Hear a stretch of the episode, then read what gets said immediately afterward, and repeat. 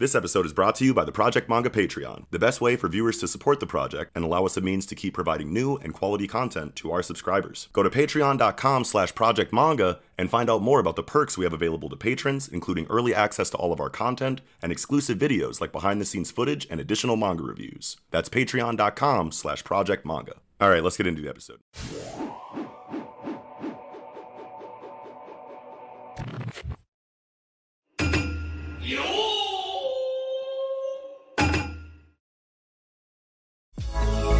Hello,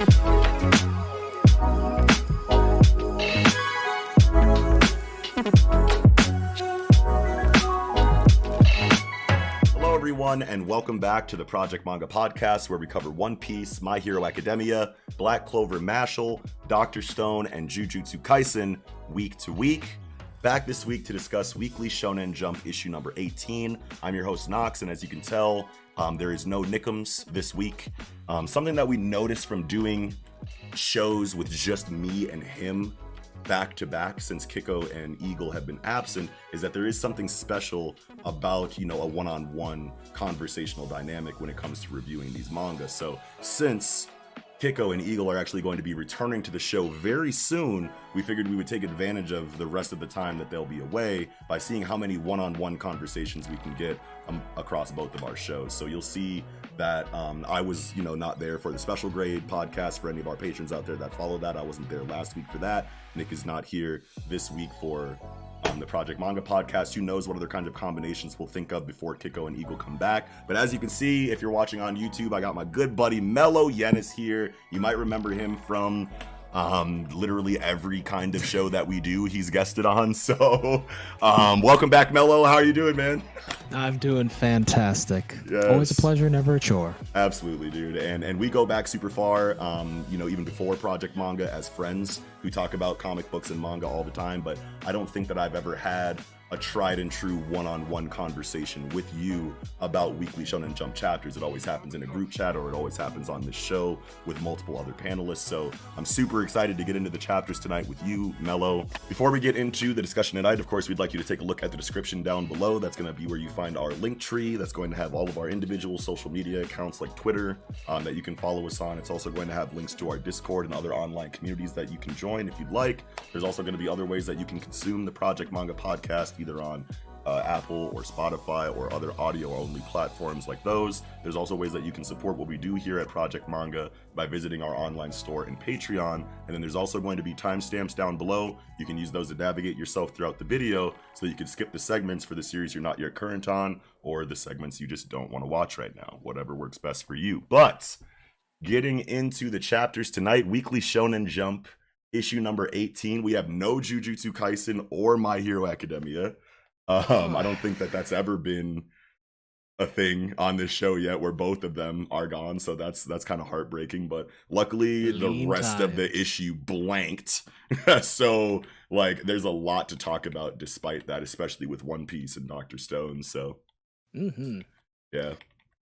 Super excited to get into that. Let's just let's just jump into dr stone since there's no jujutsu oh, but yeah dr stone chapter 191 divine scream down to earth oh my god I am really a big fan of this episode. Mhm. It like it really culminates the kind of like back and forth the idea of prediction, right? Yes. Because like their opponents with Xeno's army has always been these guys are trained military dudes. They have tactical knowledge drilled into them. They are trying to like and they've been like winning because of it right and this is like the culmination of like what is the old school what is the new school like how do we uh outperform an experienced team that's been trained to deal with all the tactics that we could like theoretically come up with with the units at play hmm and i think that's really interesting and then it also like does the like larger throwback as well near the end of the chapter yeah which I think is very, very potent. Um, Yeah. I think it's a great climax thing. I can't wait to see what carries on in the next chapter, see how that plays out. Yeah, I never. I don't think I Um, ever got to ask you how you felt about the raising stakes in Doctor Stone throughout these this hectic string of chapters that we've had since the last time that you've been on the show. Actually, I think it was actually starting to just starting to get spicy the Mhm. last time that you were Mhm. here. So I'm I'm interested to see like what you think about like how it went from a very a relatively campy series to one where everyone is Mhm. just being killed and now we kind of seem to have a solution for that here you know to, at the end of this chapter but before before we got this kind of like light at the end of the tunnel situation here how did you how did you feel about these last couple of weeks of Dr. Stone bro it was really grim. Yeah. Uh, you know, I I kind of wonder cuz like it's one of those like Hunter x Hunter moments, right? Where it's like a very cute shonen story and then like the younger followers that are just like to hit this point in the chapter I'm like, "Oh, Oh, honey, no. welcome to the Bambi moment." yeah and it Welcome to the comes so late in. Dr. Stone you know what I mean in Loss Hunter of innocence. yeah in, in hunter you know what i mean that that veil you know is kind of um is kind of lifted or it's kind of you know that that that that filter is kind of shattered very early you Mhm. know in in hunter hunter but it is a big shock still like when it happens because it you just don't feel that coming at all when it happens and i think that in dr stone that kind of situation coming so late just I didn't know what to fucking do the last couple of weeks, bro. Me and Nick were losing our shit, bro. Like every single Yeah. segment, like I mean, like Different feeling. I think it's because I feel like um the way it's happening mhm. is a great example of how contrasting each force's like ideologic ideologically function, right? yes, because like for so long science kingdom has always just been like we're optimistic we can get through through sheer willpower and chutzpah and Yeah. like can do spirit and Yeah. dumb muscle power let's go it's Um, Aiju, you know fine we'll throw in magma and just so that taiju wears out right Yeah. um but like this is that moment because like Xeno's army was all like because like they're all adults right, right they Yeah. are bringing the adult world to them because Right. like the science kingdom uh was always like just a bunch of kids Yes. or if there was any age it was villagers that just didn't know the Right. world they're, exactly. they're from, People they're that were the stone born age in the Stone Age, right? yeah they're born in the stone age so it's Yeah. very different and i think that it's like it's like that uh and i think that's a great reflection of the stakes Right. because they are now kids fighting adults and now the adults are giving those adult stakes Right. taiju shot gunned down all these Everybody, people everybody. getting uh, gunned down like even like you know the super teen with the gorilla strength right like Yeah. he's even he's like you know you're just a really tough kid yeah.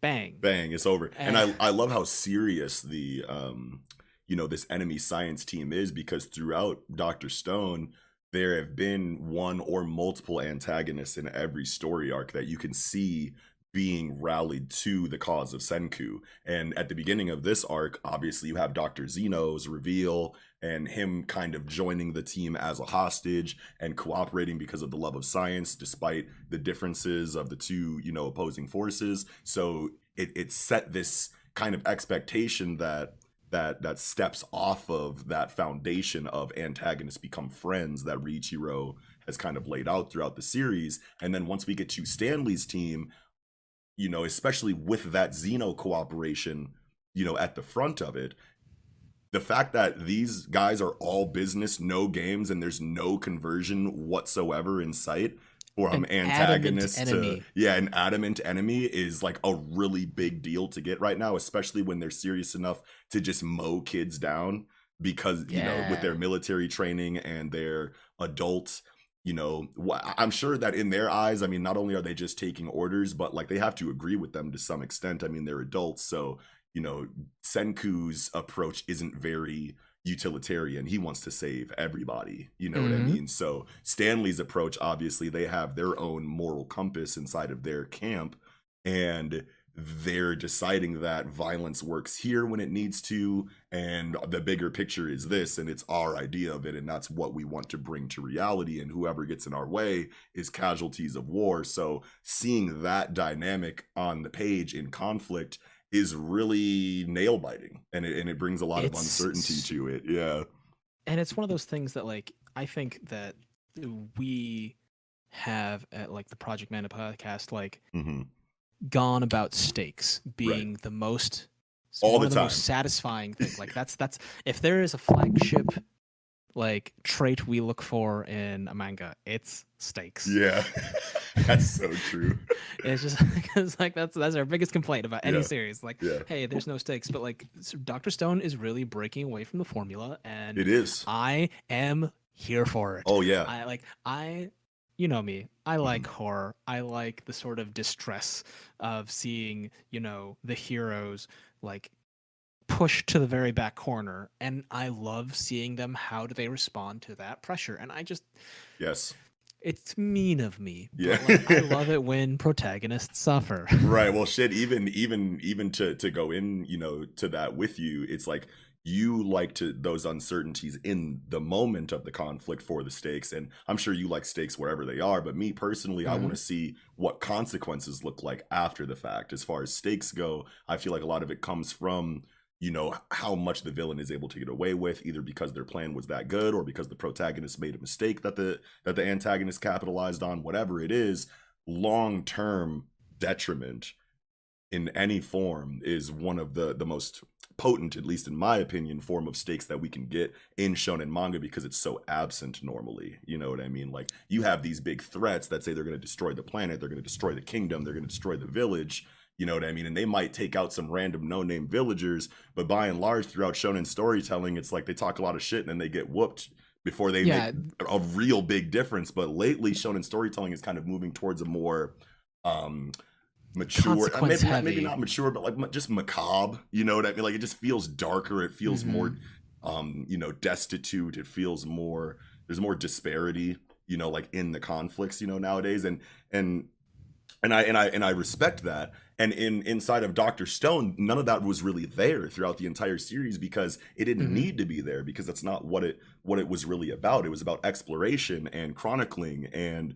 you know invention. You know what I mean? I didn't. It didn't matter to me that there wasn't a, a wild threat that I didn't know if the team was going to make it out of week to week. You know what I mean? Like it, it was about something else. But now Riichiro introduces the stakes at this brilliant point where it's like the ultimate contrasting dichotomy outlook battle yeah. you know what i mean and it's just the perfect place to inject something like this and it's just i haven't seen this like storytelling decision making like this in shonen in, in ever Especially in shonen. yeah No, because like e- the closest they got to that Mhm. was when they first fought the first Medusa. Mhm. That was the closest they got to it. And I loved that arc. I was like, yes, are you going to have to admit that Shinso was right and that like you need to kill?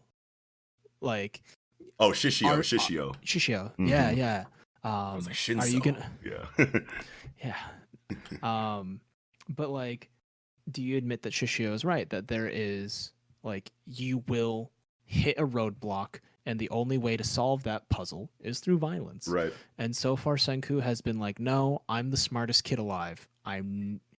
There's a better way. There will be a better way, and I'll make a better way." And this is. That was a big test of that, and this is even larger test of that Mhm. like he's not going to be able to solve this with uh with any half measures like he has to re because these adults are reaching further right than others would right because they're like no we're not going to pl- sympathy has no place in the lord of the flies yeah gonna like murk all these kids. It doesn't Yeah. matter. They have the know-how to activate these petrification things. These Right. kids must be stopped. no more stopgap measures nothing like that like because that's really Yeah. what the, that's really what the protagonists have been working with is just taking advantage of one stopgap after another you know what i mean because Mhm. whatever plan whatever grandiose plan senku had at the start of this conflict literally at It's every evolved. yeah it's it, it- it's changed it's eh, like new like other obstacles have shown up that have completely changed he's had to do a lot of things on the fly and everything seems to have been just an in the moment let's buy 15 to 20 more minutes an hour 3 more Mhm. hours whatever you know what i His mean win conditions have changed so Yes, much yeah. throughout this chase hmm to the south. Um, like he understood that like he couldn't win, and so he's doing a lot of more disparate things. Like Mhm. I think most of the camp series, um, he's been ahead of the game. He's been Yep. two steps ahead. Whereas this one, he's like, I don't know if I can outsmart them right like he even sent you know the geographer and the uh the spy luna Mhm. away chelsea and luna yep yeah he sent those two away because he's like i don't even know if my Yeah. ultimate tr- ace in the hole that i've invented now is even gonna work And we've never seen Um, Senku like this, you know what I mean? Like, and, and a lot of it has to do with Boichi's art too. And I'm sure that this is just like a collaborative effort, you know, between Riichiro and and and Boichi inside of this creative team. But I feel like a lot of the series, Senku, even in um, desperate situations, has always been shown. You always see some amount of confidence from Senku, no matter what is happening. You know what I mean? And in this situation, I thought at the beginning of the assault that there was that like back of the mind, back pocket plan that was never talked about in the series that Senku kind of just had ready. But like, no, it, it really felt like he was just like, this might really be it. You know what I mean? You could really tell that in his art, you know, of Senku's facial expressions and Mhm. demeanor and disposition throughout this raid. You know what I mean? And obviously, been pretty grave yeah, the situation now, you know, is showing us at the end of this chapter that this wasn't a it wasn't as much a I had everything figured out and I'm and this was all a part of my plan Senku. It's more of that on the fly cunning, you know, and and um and critical quick critical thinking Yeah. that that Senku is known for, you know what I mean? So it doesn't really help even though we see this light at the end of the tunnel in this chapter, it doesn't really help um it's very uncertain. Yeah, That it's very- light's- it's very light at the end of the tunnel is flickering. Yeah. Like, um, I think he's spent a lot of time with Gen Mm-hmm. and has learned to kind of keep a cool face, mhm. even though he's like, because like most of the groups like, oh, you didn't notice that he tricked you guys. Like he doesn't have this. Yeah. You know, uh, they already mentioned it before, and so I think that's just, it's really great. Yeah. Uh, for me, Yeah. but I wonder how he's going to get past this because I think that like stakes wise, Mm-hmm. I wonder in future things because like their whole plan so far has been do AOE widespread freeze Right. and then uh you know rejuvenate them. Hmm But if he's doing that large of a widespread freeze, Luna, Chelsea, uh, the young girl with the gourd, uh, it- they're all going to be caught in it as well. So who's going to rejuvenate them after that Right. conflict's done? Like Yeah. who's act because they're far away from any other villagers, away Yeah. from all their allies. Yeah. If they're just going to like freeze everybody, Yeah. What's going to happen because eventually the people holding the other village the science kingdom people in hostage they're Mhm. gonna either bring him into the population or get rid of them Right. and be like you Who got knows, rid of man? stanley you got rid of Xeno let's get rid of you like you know there could be um, there could be a um, some kind of nital drip apparatus off off screen that we don't know about, but I feel like Riichiro won't want to use the same gag twice in that in that respect. You know what I mean? So I'm just thinking of possibilities as to like who's going to revive who because it's like why man's on the moon. Um, this this beam is going to cover uh, 12 million meters or whatever 12 million 800 meters or whatever so then you have to think like okay is is the is the medusa strong enough to to um to bring the command to full power you know what i mean? Or is it going to cover a certain radius and then burn out before it freezes or before it petrifies everybody? I think that's the biggest question that people have about this last page is you know this a brand new battery sure but it's still only one medusa and like that distance pretty sure is like the whole planet or more you know what i mean? So Yeah, I Yeah. wonder if it's gonna burn out, fizzle out, have a shortened range, or because it's like the strange light, will it catch all the other spent Medusas on the side of the ship that they used Yeah. for stealth and refract off that? So will they? Are they banking on it having a short burst, but like it catching? the stealth ship sides and like refracting and getting like a s at least a decent amount of area Yeah. um are and where is Senku? Like yeah.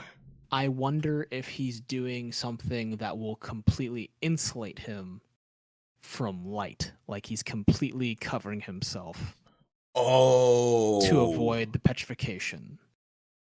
Like like a like a catfish, just like covering himself in completely in mud or water or Or other locking in a Medusas? box or re- hiding himself in a pile of medusas. Yo, wait, would that work? I don't know the physics. know. I'm not a scientist. No, Dr. and the thing is, the Medusa is such sci-fi technology. Yeah, that's How right. That's know? right. But I no no no So, because I think that we I think they talked about what the Medusa was made of in in all respects, not just the battery. Mm-hmm. I feel like they've talked somewhere.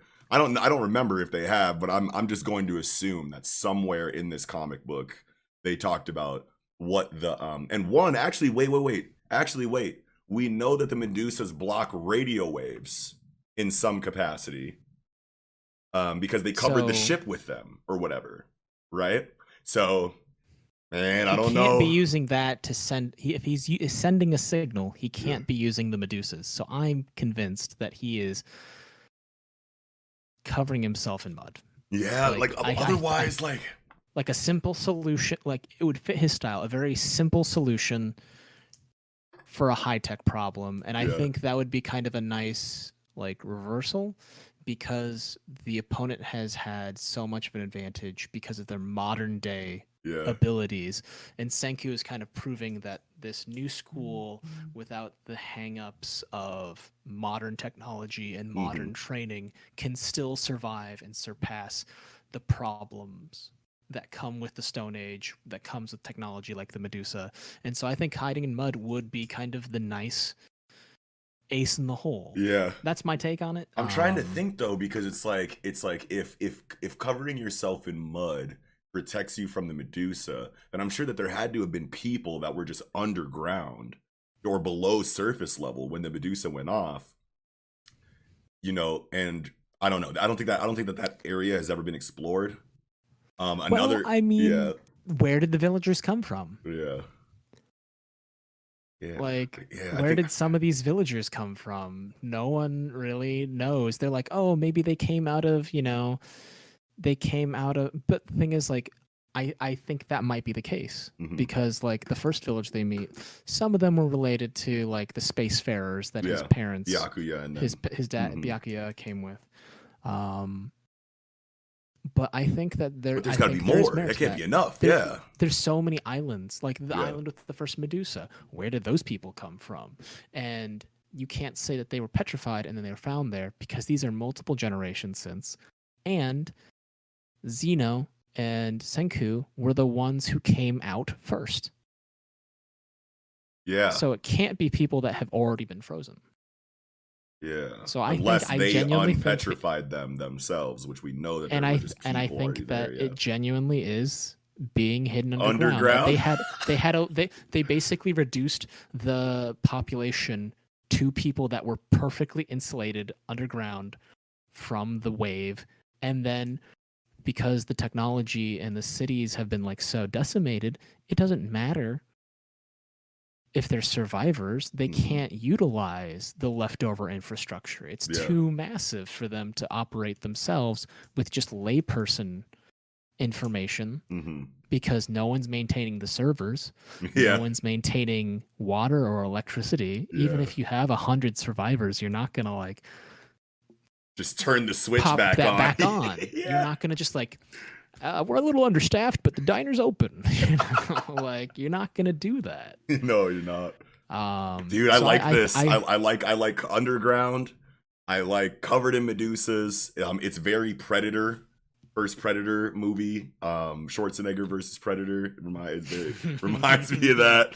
Oh, I hope they actually have like an artistic like reference to that, where where Senku just rises out of the mud and like Yo. I beat you. Dude, that would be epic, dude. Or he could cover himself in a bunch of like animal corpses because the only thing that the the the beam hits is humans and pigeons or whatever. If you cover yourself with a bunch of dead fish or some shit, Oh, you'd probably be all right. That'd be nuts. Um, I don't know. I'm trying to I make it. I'm trying to make it work, bro. I really don't like the Nital drip shower. I don't think that should yeah, be used. I, I. I feel like it's either that or the mud, yeah, or he's somehow like submerging himself in like the drip yeah. and like basically just Just chilling, himself. swimming in Nital as the yeah beam yeah hits him. exactly like he's just, he's just like okay I was frozen I'm gonna be out in like 30 minutes Oh well, or, ju- or the other thing is that the the the um the Medusa just doesn't have the power to cover the radius that it wants or the the, the, distance that that was said because that because the distance is like double the size of the Earth or some shit or more. You know what I mean? So yeah, so it's like it, it's like if it's double this like I don't think I don't think double the size of the Earth will reach the moon anyway.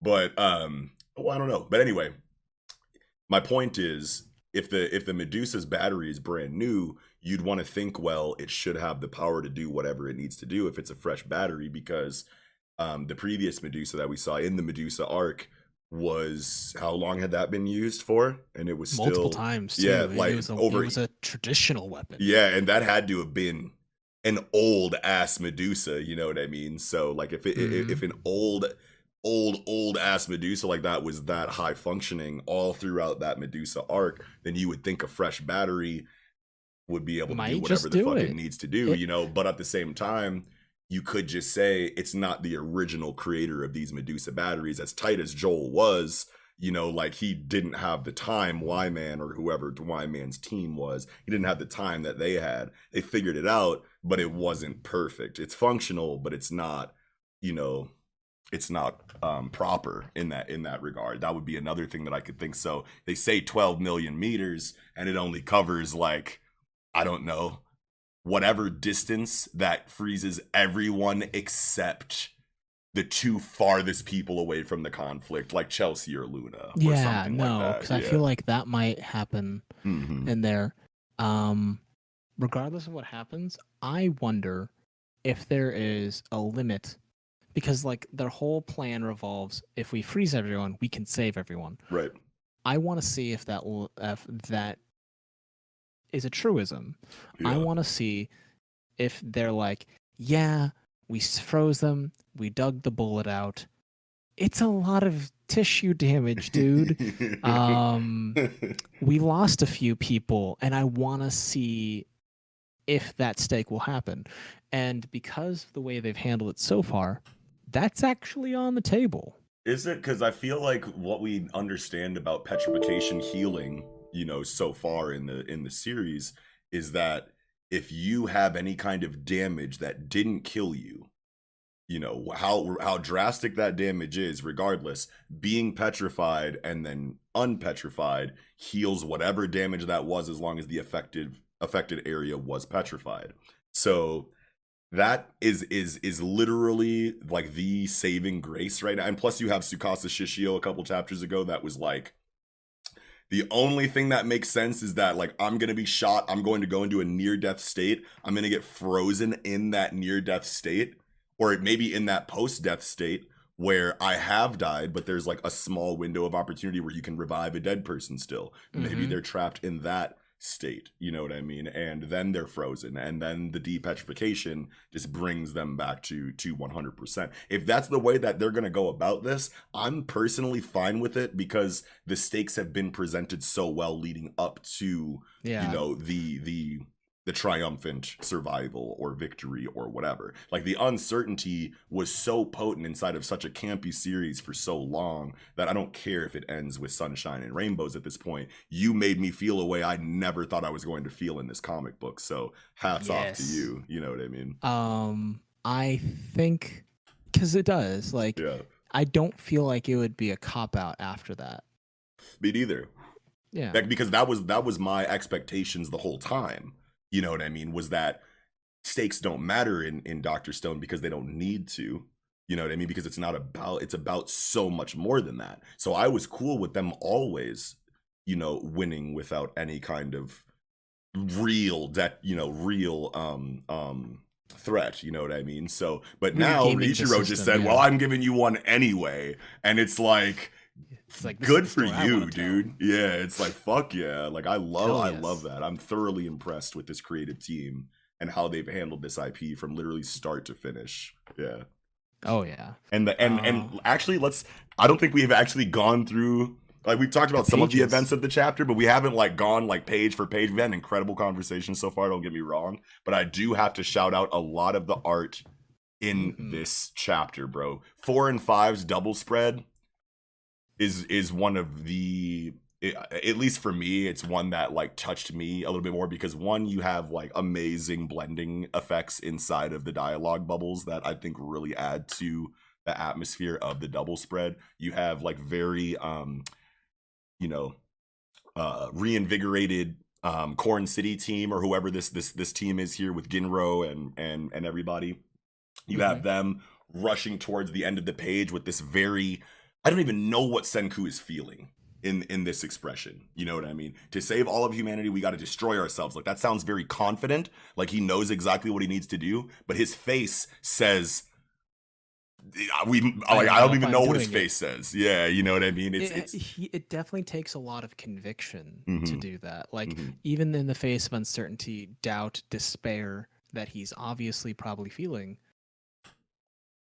It takes a lot of conviction to do that. Like Yes. this is like he is committed to this course of action, and uh, props to the speech bubbles. Like yeah dude that Uh, goes so hard in last that time moment I was on here, we talked about that in the Phantom Seer thing, where we were like, "Hey, you know what? The speech bubble is a little under underutilized tool to convey things." And I'm Oh, really glad sure. that this is like making a comeback and Yes. like expanding to other manga. Um, Mhm.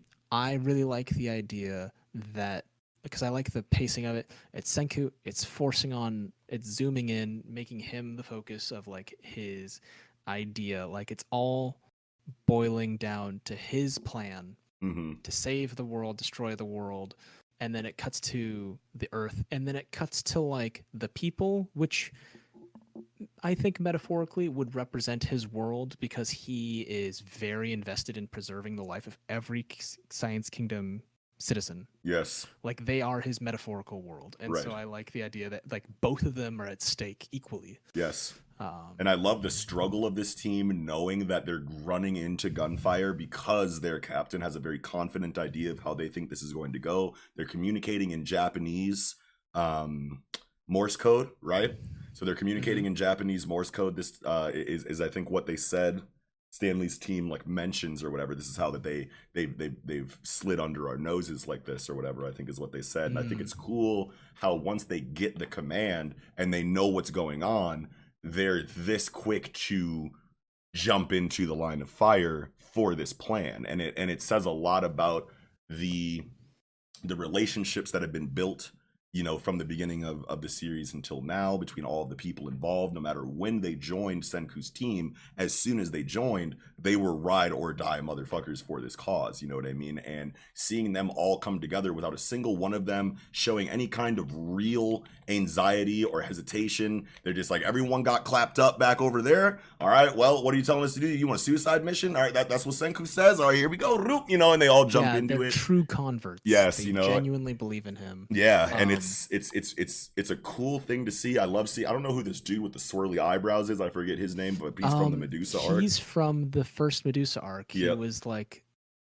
the second son, or at least the main protector. Right, and then um, he and- got trained by Hyoga after he converted, and now we're Mhm. seeing Hyoga's fighting style inside of this character right now, inside of this um this uh Little bit of legacy. yeah, yeah, Oh, the, yeah. the the circle, the little whooshty. I don't even know how to explain it, but you know what I'm talking the, about. The the moon the moon stab. yeah, yeah, the Um, moon stab. like, the four and five. Touching Yeah. back on that. Oh, like, sure, watching sure. All the people that he converted, right? Like yes. Magma, he converted.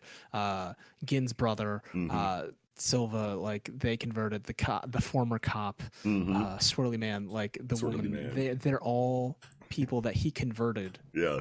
over. Like they were against him. They they were not for him. None of these people were. hmm And then I like the expressions on their face, especially with the action that happens on six and seven. Right, bro. Like th- this is th- like this is their faces under duress. They're like, Yeah. this is not going to work. Right. we're going to try. and for the scaling you know what i mean even though that that's not like really a thing in in dr stone but it still does show the levels of um, combat proficiency in how far these characters make it to the medusa you have the cop Mhm. and like some other random dude with a top knot that I, I can't remember off the top of my head. I think he's just a random dude. But anyway, the motherfuckers that don't really be in the mix of action like that are getting shot instantly. Meanwhile, Swirly Eyebrow Cat is is is getting a little bit farther. You know what I'm saying? Uh, acrobat chick, tough. yeah, you know what I mean. Acrobat chick gets the keys. You know what I mean? Then she gets her arm blown off by the sawed off. You know what I mean? But still, Oh, it's it's cool that's showing. brutal. That's so brutal, and the art on the art on that page is so drastic too. Because like I love the blu- buckshot. yeah, the the like- buckshot damage you don't see like like you can see Stark Blacks where it's supposed to be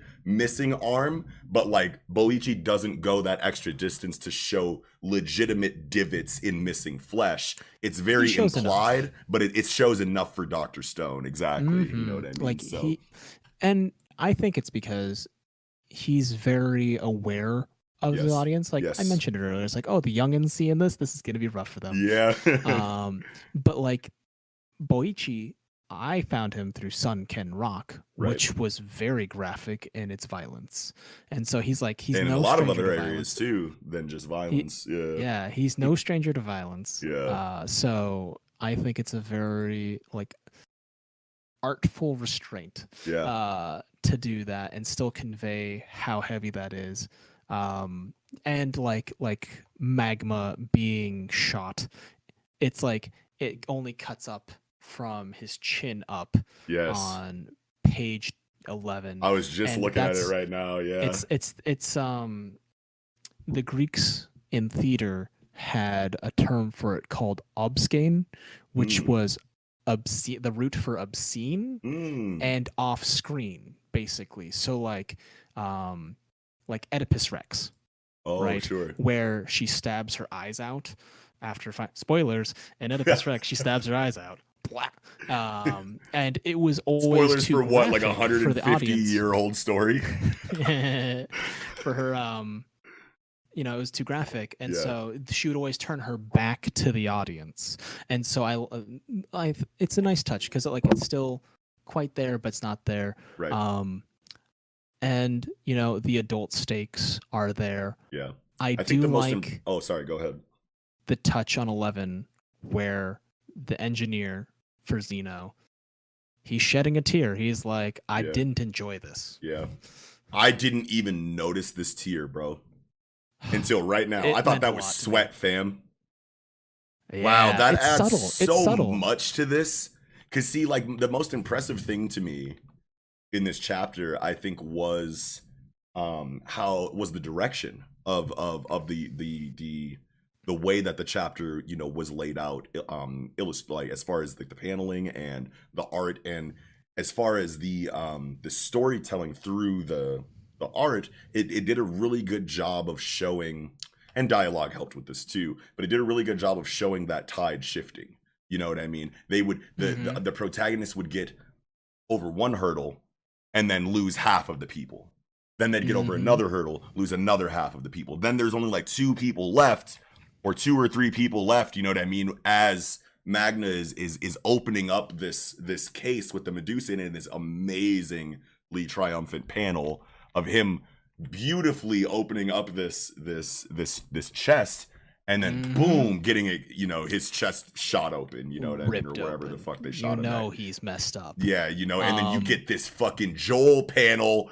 of him just reaching right in to grab it, but first he hits his watch and then grabs the fucking Medusa, and you're like, yes, and then bro slams the fucking thing down on his arm, and it's just like, they're there, no, they're not, they're eyes. there, no, they're not, yeah, and it's just like, Joel's yeah. eyes. He's like, oh, that's a lot of pain. yeah, he's like, I'm not used to pain like that, not not as a craftsman, Oh, you know, not in this area, yeah, it's no, just, no.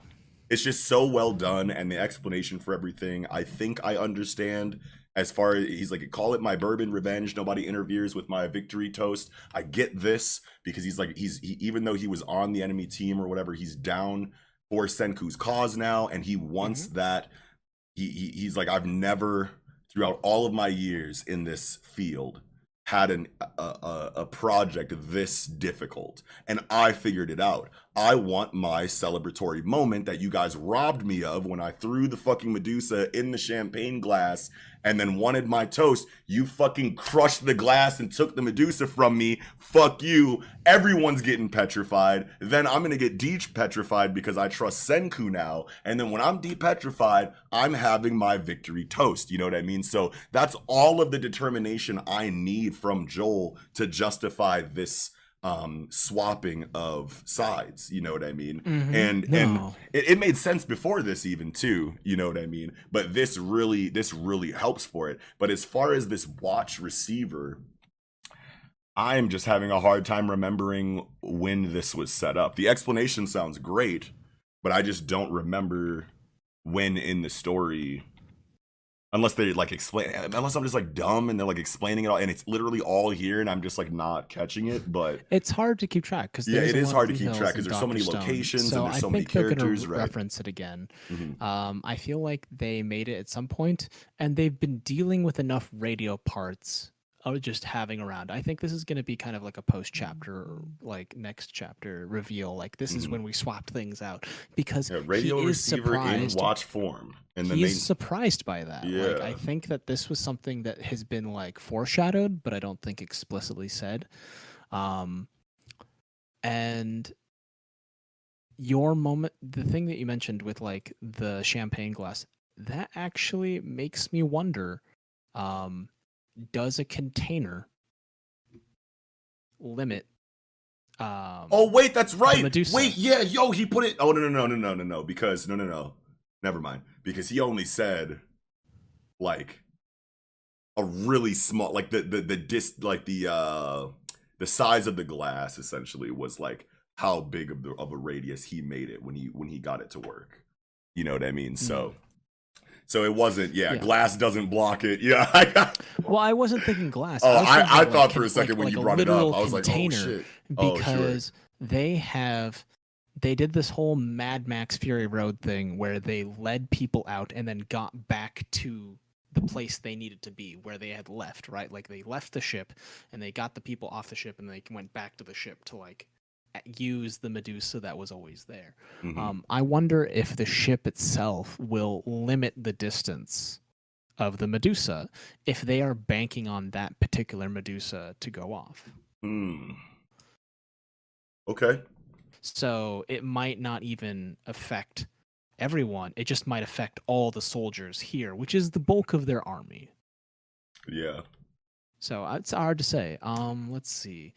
No, it ha- no, it has to reach at least Senku's people because it's the only chance to save everybody. And Senku said, True. Everyone lives. I legitimately believe that all the way back before the Stone Wars even started, when they first depetrified Shishio, and Senku said, nah, son, the first ideology clash that we saw was Shishio and, and, and Senku. And it, and Hmm. and and Senku said, "Look, bro, you're kind of spitting. I agree with a lot of what you're talking about, dude. Adults suck, and they ruined the planet before we we we were petrified.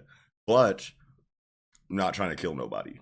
Everyone lives. Literally, everyone lives. Even the people who have been crushed to dust live because we have um Taiju's girlfriend, who's the perfect craftsman." Who can literally, Mm, or arts and crafts, or whatever, whatever her thing was, and puts all the pieces together. So we have her, you know what I mean? For that, you know, so I, I legitimately believe that everyone is going to live here. You know, so the, the, the Medusa Okay. has to cover the appropriate distance to save everyone who's been mortally wounded, at least. All right. Yeah, that Yeah. makes sense. Yeah. I, you know what? That's fair because um, And I think Boichi is a theme of this series is steadfast idealism Yes.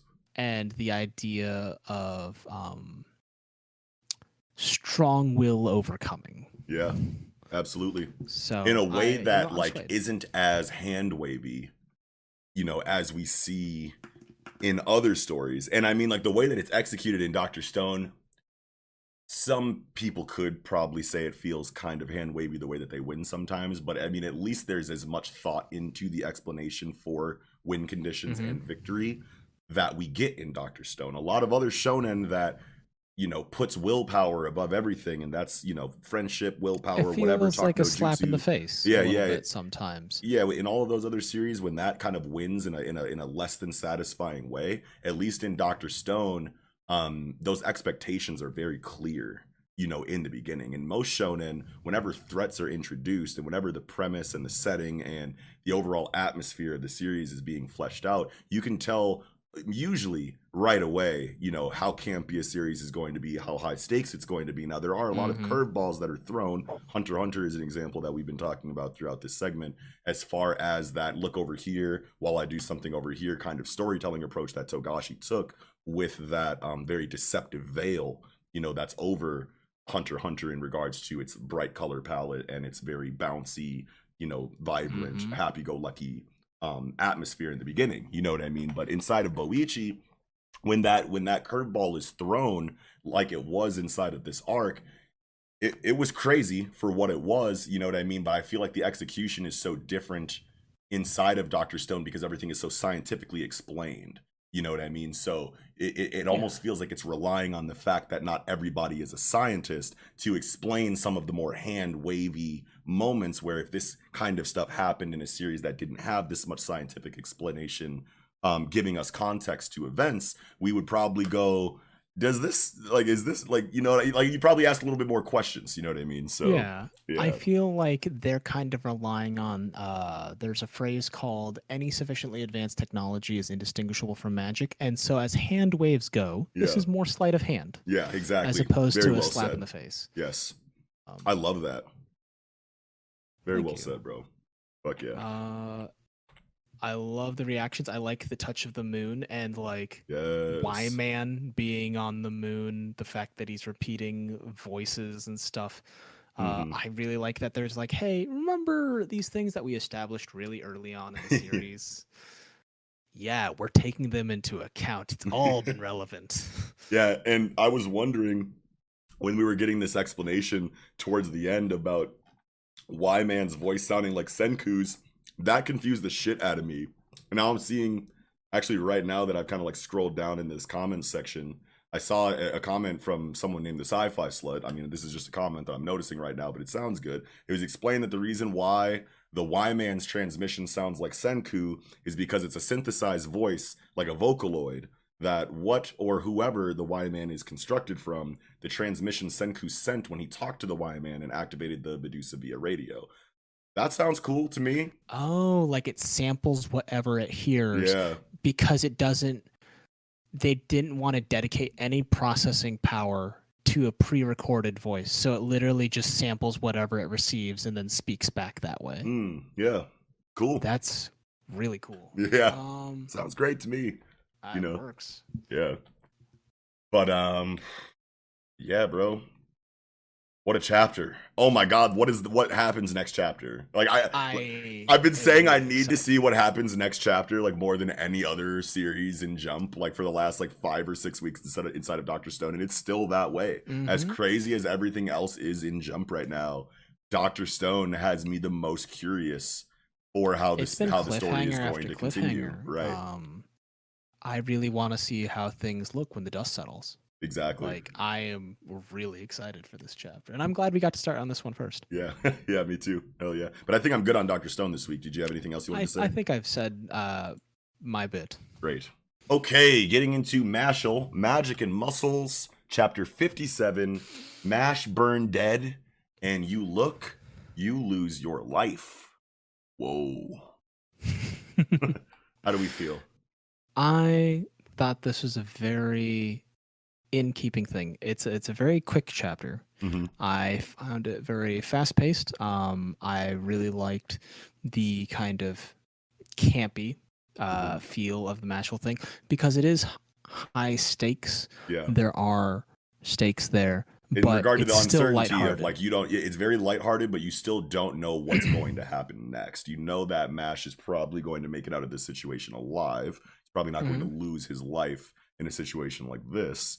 But still, at the same time, you don't know what this, is. Not a fight. You know what I mean? It's a it's a special game. So there are are certain ways that obviously um this dude I can't remember his name off the top of my head right now, the fire cane sword guy but like we know that he's got tricks up his sleeve for this thing specifically for mash or whatever how it maybe this is how he usually plays this game who knows but that level of uncertainty of how this game is going to be played is all the stakes that's really required i feel like in a series like mash.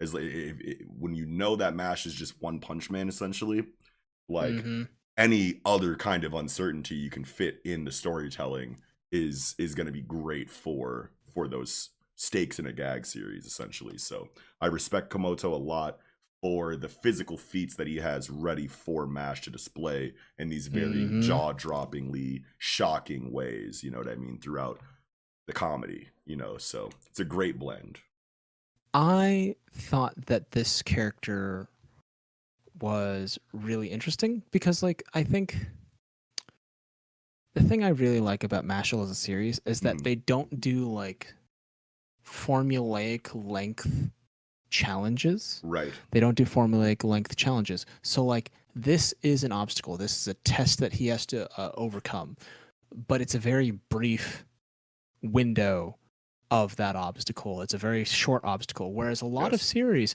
any obstacle that they overcome is probably like worked. I wouldn't say milked Mhm. for three chapters, but like that's the typical length of any obstacle. And I like that this is sort of kind of like a detour mid boss. It feels like Yeah. a like a side story a Mhm. little bit. Like it's still interesting. It still has Side stakes. It still has Yeah. impact, but Yeah. it's definitely like a side mission Mhm.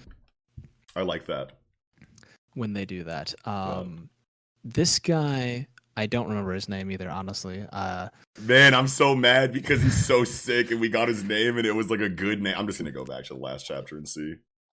no worries. Yeah, but keep going though, whatever you were going to Uh, so I thought his character design was very interesting because he's part of like, Caldo the Gehenna. safety.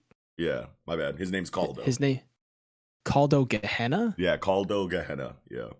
Oh man. Mhm. So his ability was really interesting to me. Yes. Let's talk about that because when we when we actually see it, it's the same illustration that we saw inside of Rain's Black Partisan once he goes into his sword cane stance in his third line and he uses the Black Partisan spell against uh, Mar- uh Margaret Macaron um literally like maybe 6 or 7 or 8 chapters before this when when when that uh when they're like running up on Mash's house and Rain intercepts them like Ah, yeah. yeah. it's like that same we got that beautiful double spread for the black partisan and then it had this amazing fire bubbly tv static shading you know on the uh Oh, yeah. on the on the on the flames and sure whatever that energy was coming off of his of his swords at the time i think it was this exact illustration technique Yes. Mhm. Um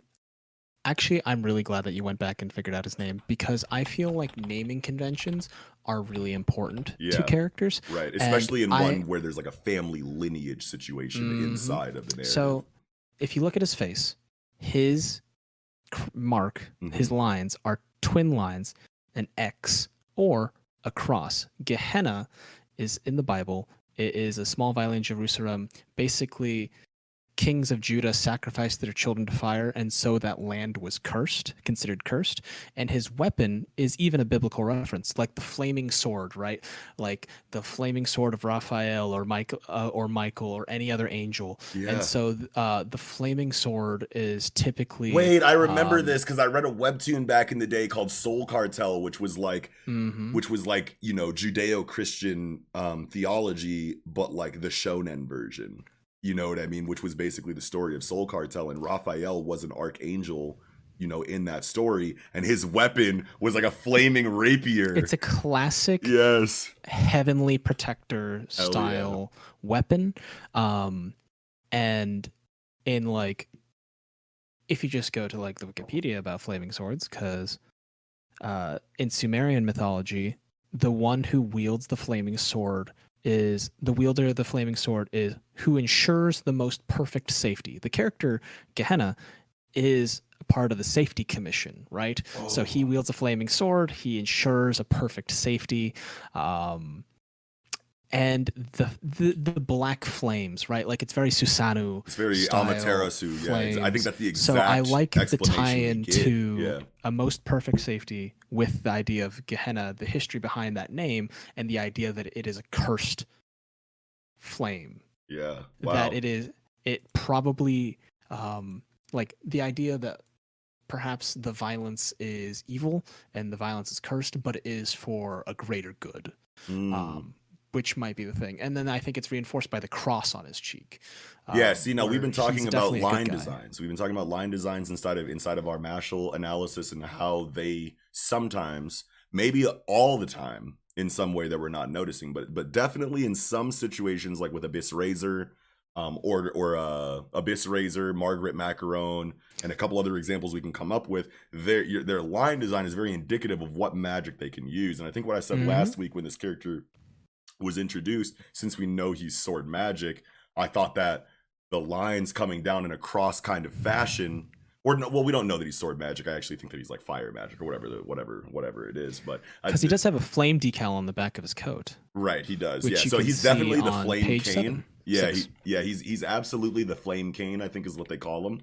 But but for some reason, my first thought, since he's a sword user, was that like the slashes were literally just like an X slash that you know sword big sword main characters or just That might be it. Yeah, Like but at that this- might genuinely be it. but is he? But but like okay, but if that's what it is, then he's sword magic because like whatever Rain is seems to be metal or sword magic related, and this dude obviously has more of an affinity for fire, but his line design doesn't really, um, you know, say anything about fire to me. It doesn't, and nothing about Mm. fire kind of like jumps out in his line design to me. So it's very it's very confusing, and like the line design discussion inside of this segment has always been like we feel like like there's obvious examples in some areas and there's not so obvious examples in other areas but i feel like if you're going to have obvious examples in some areas then that means that at least to me right now that all line designs are indicative of magic affinity and we just aren't picking up on some of them is is what i think I think they're all indicative of something. Right. What they might be indicating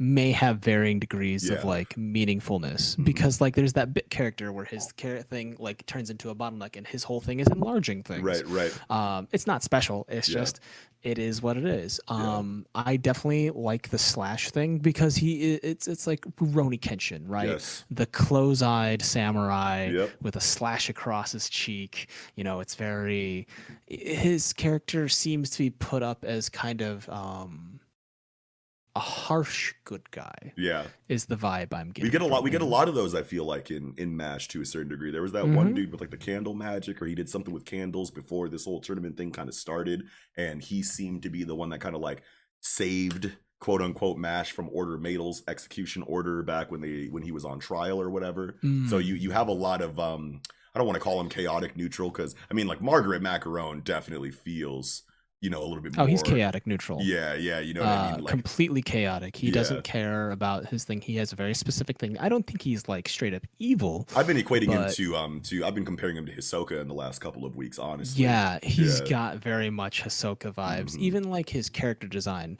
where he is a very buff, masculine man with a lot of very feminine features, Yes. additions to that. So I Yes. feel like it's more of like the Hisoka thing. Yeah, absolutely. Um, That's a great. I didn't even I didn't even bring up that aspect of the comparison in the last couple of weeks either. You know what I mean? So I'm glad that glad that you just pointed that out too, because that's another big one too. Yeah, you know, like he is very strong physically. There is a dominating alpha male aura coming from him, but he is also very um, you know, like it does have those feminine qualities like Hisoka Yeah. does. You know what I mean? Like lipstick and all of the other kind of like body positions that Komoto gives him, like while he's like, you know, having a good time playing music and shit. you know what I mean? It's very balling. yeah, it feels very. But I love that you're here for this discussion because honestly, like you bringing up that that that Christian lore reference is like everything. I feel like for this it segment really because like we completes it for never me, go into like, shit like that. Yeah, because even though it's really small moment like Yeah. i think that it really shows like i think um with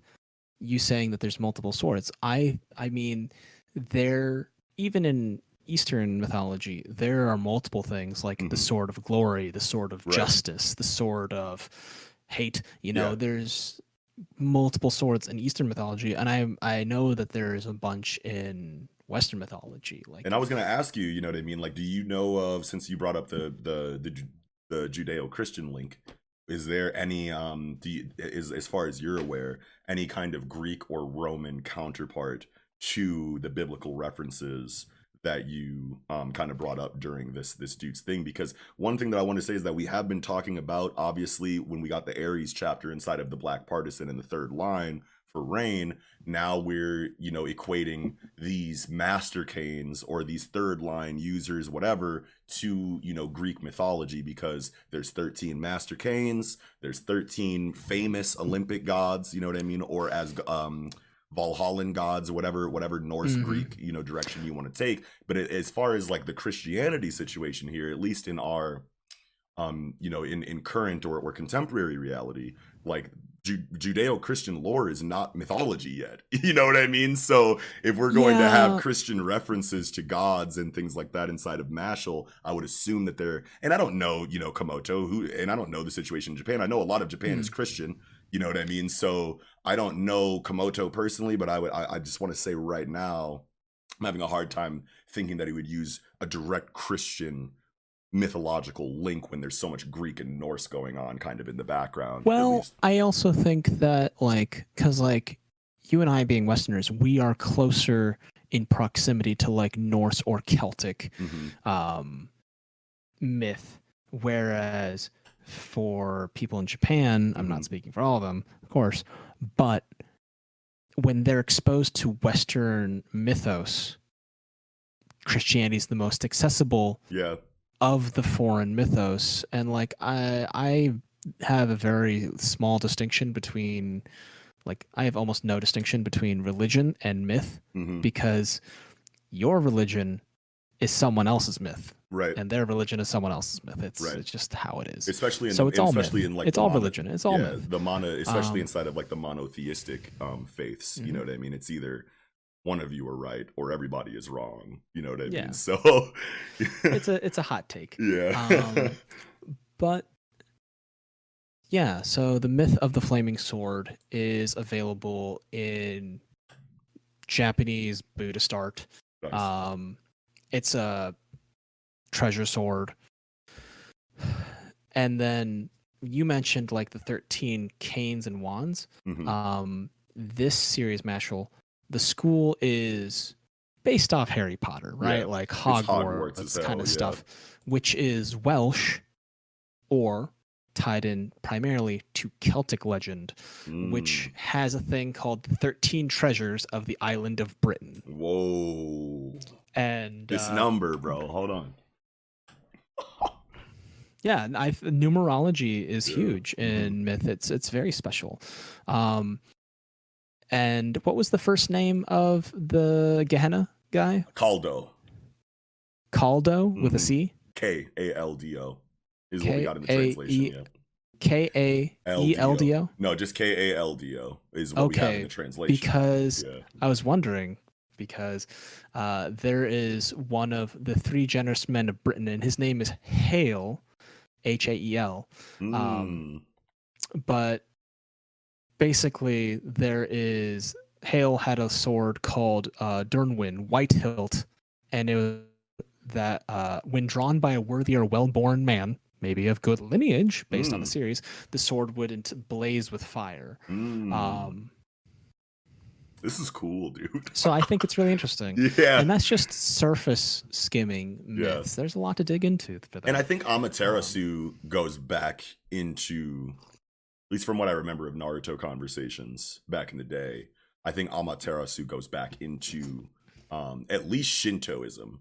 But I think Oh, also I think bunch. yeah, because you have you Um, have like Okami and shit like that. But but I think it I think it extends into Buddhism to a certain degree as well. There might be Buddhist lore. there was a lot of overlap and Yeah. like one sort of led to another Mhm. because like buddhism is a bit like confucianism it's just more of a philosophical take Mm-hmm. on what was already considered spiritual um Mm. in amaterasu sun god that uh ate up basically burned up the eight-headed snake yamato orochi Right. right so I know about this lore because I've been, I've been back on my smite shit a little bit lately. yeah Yeah. there's there's a very cleansing aspect to like fire as well. So like fire Right. swords, uh, swords have always been aligned with judgment. And burning away Um, impurities and things like that. Yeah. Mhm. hmm Like judgment, law, fire is about taking away impurities or consuming. Uh, I think is really interesting, Yeah. and yeah, like it's hard to like really dig into such a very succinct chapter. Right. And I think the most impressive thing, which is what I've been talking about inside of Komoto's work since we started covering Mashle, is the feats that he has prepared for Mash to Mm. flex in all of these situations. Because what's so cool about this you look, you lose game is that Mash wins in all of the physical areas of this game. But then he loses on some bullshit at the end for the gag since it's Mashle.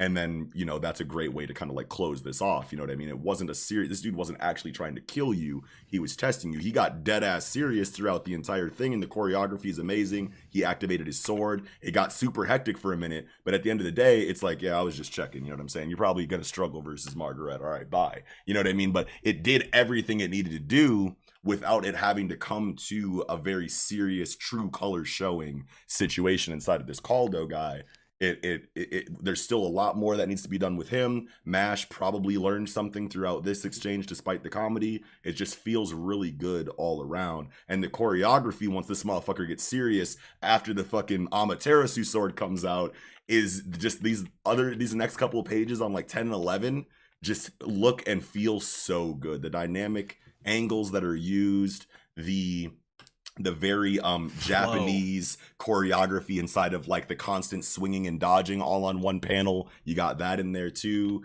You got all Mhm. kinds of amazing background effects and lack thereof throughout the exchange. So it does a lot aesthetically for the feeling of the chapter, in my opinion. And that last one, when he digs his feet into the ground and then jumps Mhm. up to dodge the slash while looking It's- down, bro. Woo! a superior slapstick. Like I love Yes. slapstick body humor, but like it takes something so stupid and silly to be like really serious and Yeah. kind of epic. And I really appreciate that in Mashle. Um, I think the art, there's a lot of move like I like it because it's framed. He's in a circle. He Mhm. can't move very much. The room is actually pretty sparse and there's only a few people. Yet at the same time, there's so much movement, reaction, interaction, texture, Right. um, impact it feels that it very doesn't feel Yeah. like an empty open space. It feels very tight yes. and like fill full. It Yes. feels like a very full scene. absolutely. Um, I have a theory that Kaldo is basically in cahoots with Rain Mm, mhm. because they are kind of in the same spheres of influence and they Right. probably share a lot of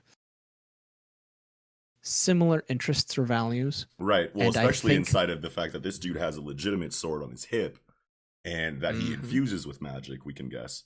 And then Rain, you know, doesn't have a sword on his hip, but conjures swords inside of his magic spells. So they have a lot in common in that regard. And then also they have the same kind of illustration particle effect kind of of of, of aesthetic to their serious spells you know what i mean so they gotta be boys I You think they're mean? friends. Yeah, um, I love I that. think because like in a lot of Eastern manga art that I've seen, Mhm. Eastern manga art, it's all manga. yeah, But like uh Bleach's Gin, right? yeah, The fox-eyed man. he looks like Gin. where he, he looks like Gin. Uh, Yeah. like even when he's attacking them, he has that kind of like close-eyed Joker-looking hmm vibe That to him, and I don't like, know confidence, if yeah. it, it's it because it's all about like you know being sneaky and inscrutable and unreadable, hmm and like being. It's the idea of doubt because it's considered like physically, it's considered like a negative trait. hmm Um, aesthetically, for a lot of people, like people Mhm. get made of fun of for that kind of Mhm. stuff Right. which is a shame. Um, but I think he's kind of like a Gin ca- Gin character where he's not super overt, but he is Rain's ally, Yeah. and he might be checking in on Mash, measuring him, but also getting him into the zone, right? Like Right. you're fighting Margaret, you might be tough, and I and I trust Rain's assessment, but I need you to pull out your A game, or you're not going to survive this guy. Yes. This is Hisoka. Like you're, this is our version of Hisoka. Like we need. He's one of, and he's been, like Margaret has been hyped up as a like a very dangerous contender Right. who doesn't play by anyone's rules and Yeah. isn't done until he's satisfied. And that's what I was talking about a little bit in previous weeks about how Margaret is being built up more than any ant- antagonist before him versus Mash. Genuinely, Yeah, you know what I mean? Like, apart from Abel, where you kind of had a first clash that ended up being a second clash, and then he took him out. Before that, the the antagonists are always they're, they're built up very much like One Punch Man, where the antagonist is introduced, they talk their Mhm. shit, they show how strong they are, other people get whooped, and then Mash pulls up and then strong arms them. You know what I mean? By the end Yeah. of that first interaction, that character is cooked by Mash. You know what I mean? But inside of Margaret, even the painless guy. yeah, inside but inside of Margaret though, like you have um way different situations with him going into this matchup with Mash. You have him versus another Master Cane. You have him versus um um dialogue wise like like intellectually other characters like Orter Madl and that weird dude who he like flicked away when he tried to interfere you know with his fight you have all of these scenes with margaret before he encounters mash that builds up the stakes Mhm. revolving around his character then you add the Hisoka aspect to it, and it's like Hisoka was a monster in Hunter Hunter. You could not do anything to that man until He Prolo, was all you know? smoke. Yeah, exactly. you know what I mean? And he always won in very satisfying, understandable ways, and it just showed that skill and that um tier that that Hisoka existed in inside of Hunter Hunter. So when you bring that atmosphere to Mashle inside of Margaret Macaron, it at least for me as a Hunter Hunter fan, and, and probably anybody else who made that link, it does a lot for the tension and the stakes going into this fight. I mean, it is still Mashle, so there is a lot that we can expect from this. Like it could be Mash struggles a little bit and then hilariously wins. I hope not. You know what I mean? But like at the same time, that possibility is still there because it is Mashle. But as far as right now is concerned, this feels really, really cool inside of this series. So It's a great build up. Yeah. Um someone once told me that the way you know a bad guy is impactful is the number of dudes you have to go through to get to him. yes, And so with like Abel, he had a bunch of dudes that you had to get through to get to him. But like this is a little different with Macaron, but it's Yeah. still story wise still set up that way. the, the difference has with to go Macaron, against- I feel like versus Abel is that Abel was very reliant on, um, you know, was very reliant on the whole royal aspect of things and just being better than people because you were blessed with the magic that you have. Margaret doesn't really feel like that at all. He feels very much like a go-getter, hard work, you know, training. He seems more like Mash. Yeah, I think that he's a great match against Mash Mhm. because he's dedicated yes. to whatever he believes in. and he understands power and skill. It's not this ivory tower looking down. I'm the shit. No Mhm. one can fuck with me because my magic is broken. I mean, Margaret's magic could be broken, but all we've seen him fucking do is kind of basic shit that's been kind of dressed up with this amazing, you know, illustrative composition of the scene. But he hasn't really done anything crazy magic wise. You know, he I hasn't mean? flexed. he hasn't truly flexed yet and obviously it's because they're saving it for here but like this is different in mash and it feels really Mhm. fucking good dude this is i think macaron is going to be one of the more nuanced villains. Like i know i joked about it earlier saying like oh yeah any obstacle you have you're going to have for three chapters. But i genuinely think they're going to take all three chapters at least and Right. fill it to the brim. Yes. Like this chapter. Yeah. I would love for Um, this fight because I think I think Mash's biggest one v one fight where there seemed to be you know an intense struggle on both sides, um, to a certain degree, was Mash versus Abyss Razor, and as as as big of an obstacle as Abel was, I still feel like the Abyss Razor versus Mash fight was more compelling than you know than Mash versus Abel. You know what I mean? So all of that considered, I feel like there are things from every single conflict that Mash has ever had that are going to be taken from those moments and put into this Margaret conflict. We're going to see everything that has been great about the series so far, maybe even including the comedy inside of this next fight. So I would love for it to last longer than the Abyss Razor fight, at least, because I feel like the Oh, Abyss yeah. Razor fight was longer than the Abel fight, chapter wise. I can't remember exactly, but either way, like that Abyss Razor situation was like the biggest moment for me so far in regards High to Mash impact. struggle. Yeah, yeah. Really high impact. Mhm. Um, I like that this fight is one of the first public 1v1s Mhm. because dealing with Abel and all his cronies, that was all, you know, backdoor, Yes.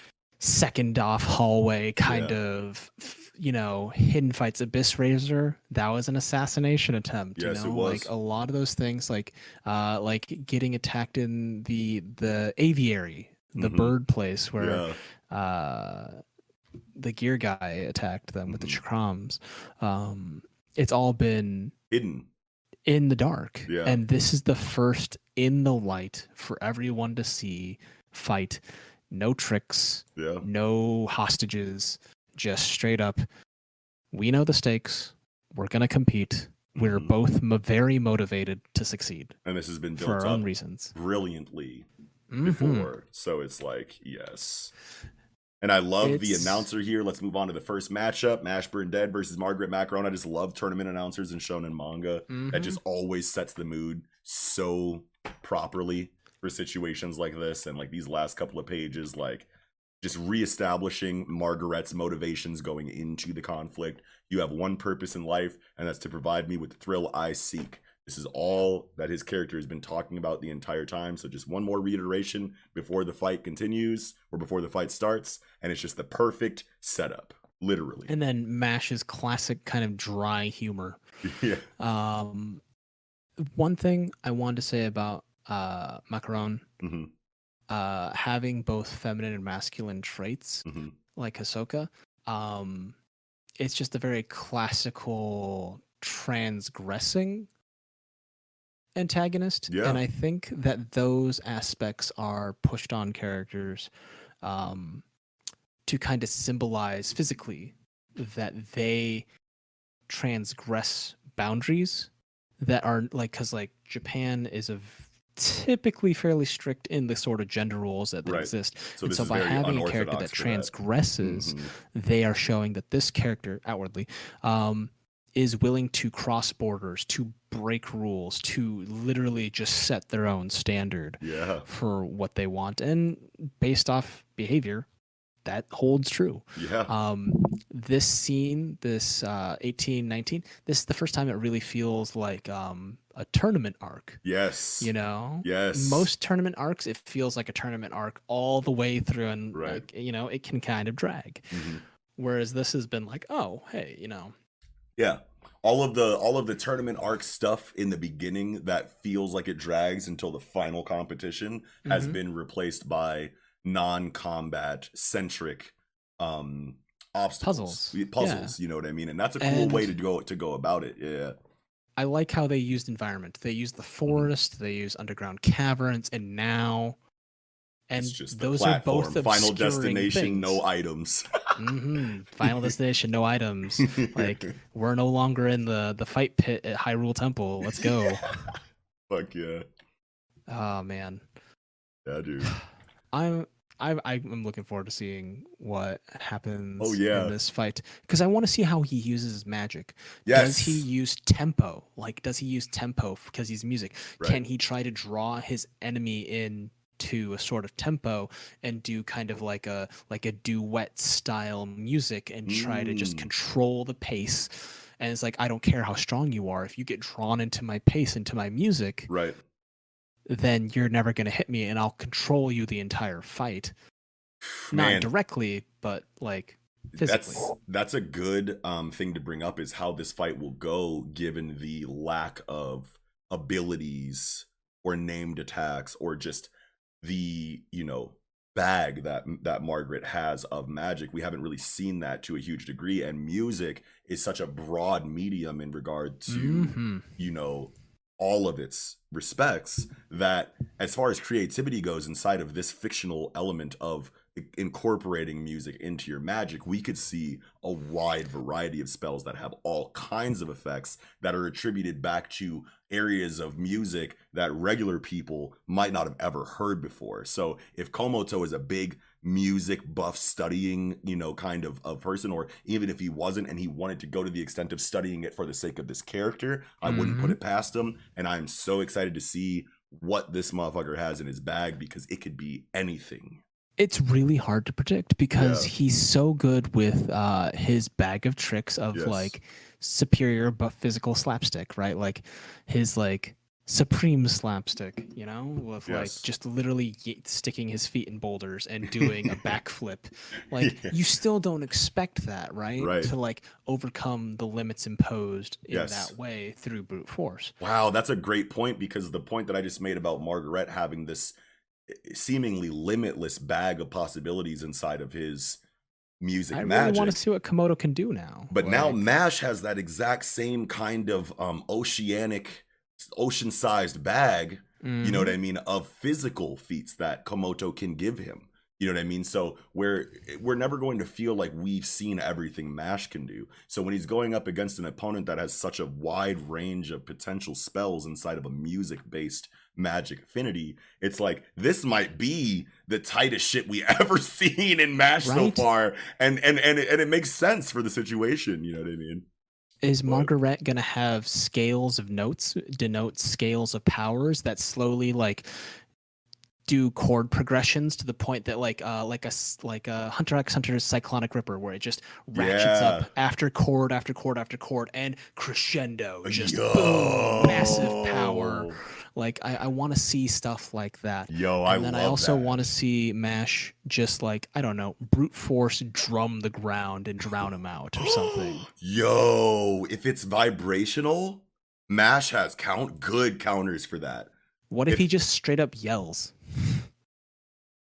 Do like an Uvogin type thing and just yell at him. Okay, so th- okay, so I'm gonna shout out Kiko right now because in our One Piece reviews, when Apu's ability was being fleshed out by Oda in regards to how you counter it by not hearing it and things like that, Kiko had you know this this brilliant idea for Apu's character that since he has such an easy to counter devil fruit in regard to you just have to plug your ears in order to not be affected by the um, unavoidable damage that comes from it um Kiko had an amazing idea that to kind of supplement that counter, that very obvious counter, once you have it and you know it, you just beat Apu. That seems a little bit too much for a supernova on, you know, inside of the same echelon as Zoro and Killer and Kid and Law and Luffy. So there had to be a secondary trump card kind of um answer to that that Apu could have. And what Keiko's idea for that was that he kind of did um, you know, similar to like what Black Bolt does in Marvel Comics, where he has you know the quasi sonic voice and everything is vibrational inside of his his his Mhm. power and then he can turn that into physical strength like vibra- so basically Kiko was saying that like a tuning fork Apu would have a vibrational localized fighting style around like vibrating or using you know some kind of vibrational fighting style where he hits you and then it does extra damage because of vibrations or something like that so oh yeah. yeah, so like so going back into Margaret, if Margaret is going to be using these active sound-based projectile type attacks and maybe it does behave the same way as Apu's kind of shit does and you have to plug your ears. I don't really see it going that way. But if it does turn into a situation where Mash can drown out that magic with his own vibrations, then I could see Margaret retreating back into a more like flowing red scale inside of um Choso from Jujutsu Kaisen, where you stop trying to use magic outside of your body or uh, blood outside of his body and starts focusing on the blood inside of his body. I can see a switch in strategy, kind of um like that, because because Mash, I could totally see him just shouting loud as fuck and stopping any kind of sound based, wave based cone attacks that, you know, that Margaret could have. So where he would just go, all right, well, fuck it then. Flowing, you know, music version of flowing red scale. You know what I, I mean? mean, Like a music is technique. just Yeah. vibrating air. Right. Um, like uh, it reminds me of the Earthquake Kid from My Hero Academia in the previous chapter. Oh, sure. Shindo. um, where it has seismic abilities, and I Mhm. just I could imagine that Macaron, like I don't know, uses his magic to amplify the beating of his own heart to drop the bass and fill his body with like vibrations, and so he just like boom, boom, boom, boom, boom, boom, boom. You've got me excited. You've got Yeah. me excited. Let's go. yes. And it's just like Margaret's version of like Gear Second Luffy. You know what I mean? Where it's like a sound vibration based increase to innate physical capabilities of some kind, like a doping technique to some Yeah. degree. Yeah, and that's just stuff we've seen in other series. exactly. Like I just don't know what that's going to be like cuz for a Right. character as hyped up as Margaret, there's almost no information about him. like like we understand his personality. We understand where he physically came from. We Mhm. understand his philosophy. I have no idea what his magic does besides music. yeah, that's it. And we've seen a couple it's- it's- examples, and it doesn't really tell us a lot. You know what I mean? It- So, He plays his cards close to the vest and I Yeah. feel like he's going to start doling out successively harder to deal with magic. He's like, "Oh, you can deal with that? Then this song can go on. Let's kick it up a notch." And I, Yeah. I'm I'm just waiting for that to happen. Love that. Hell yeah, man. Super excited, bro. But yeah, I think that's it for for Mashle this week. Did you have anything else? I think I've covered everything I wanted to say. Hell yeah, man. All right, getting into Black Clover, chapter 288, Manifest. And for a very straightforward action chapter, um, this was great. This was great. And and I know that I've been um really big about Tabata's um writing inside of the flashbacks for Nacht and Jack and these little breaks that we get from you know how high octane this raid has been. I've appreciated that. I feel like that's run its course adequately. We can get back to the action here. And for this chapter, focusing around Asta and him dealing with these devils, I think that it was very well um, directed as far as the art goes. I mean, a lot of Black Clover fights in in regard to Asta are really just you know him cutting through and dodging you know enemy AOE's. So there isn't there there aren't too many layers of strategy usually there. But one thing that I want to point out is that I think it's cool that once Asta kind of like noticed an overwhelming presence inside of these devils, he pulled out the appropriate sword to kind of negate that Mhm. overwhelming um, situation, you know, and it was definitely something that they weren't prepared for, and he took advantage of that moment, you know, of confusion to do what he does in the in the in the final part of the chapter. So as far as strategy goes, that feels great. You know what I mean? Um, I, I don't expect too much, you know, really deep combat strategy in, in inside of Black Clover, at least just inside of my understanding of the series. Yeah. So when I see it in very obvious moments like this, it feels really good for me. You know what I mean? I feel like Asta is sort of um his character isn't really meant to be like super in-depth combat wise because like his his whole thing is that he simplifies the complex convoluted world of magic. Sure. and that his solution really is straightforward simple Yeah. and so meathead strength and then having a menagerie of weapons that give varying effects for whatever situation he might find himself in. He does train. He does have a level of skill that he brings he to the has situation. discipline He has discipline. has power Absolutely. he has a lot of things that we all want out of heroes Right. um he doesn't have like the rave master number of swords but you know it's, it's Yeah. a relatively or the God of High School number of swords inside of Yumi Ra. story. Yeah.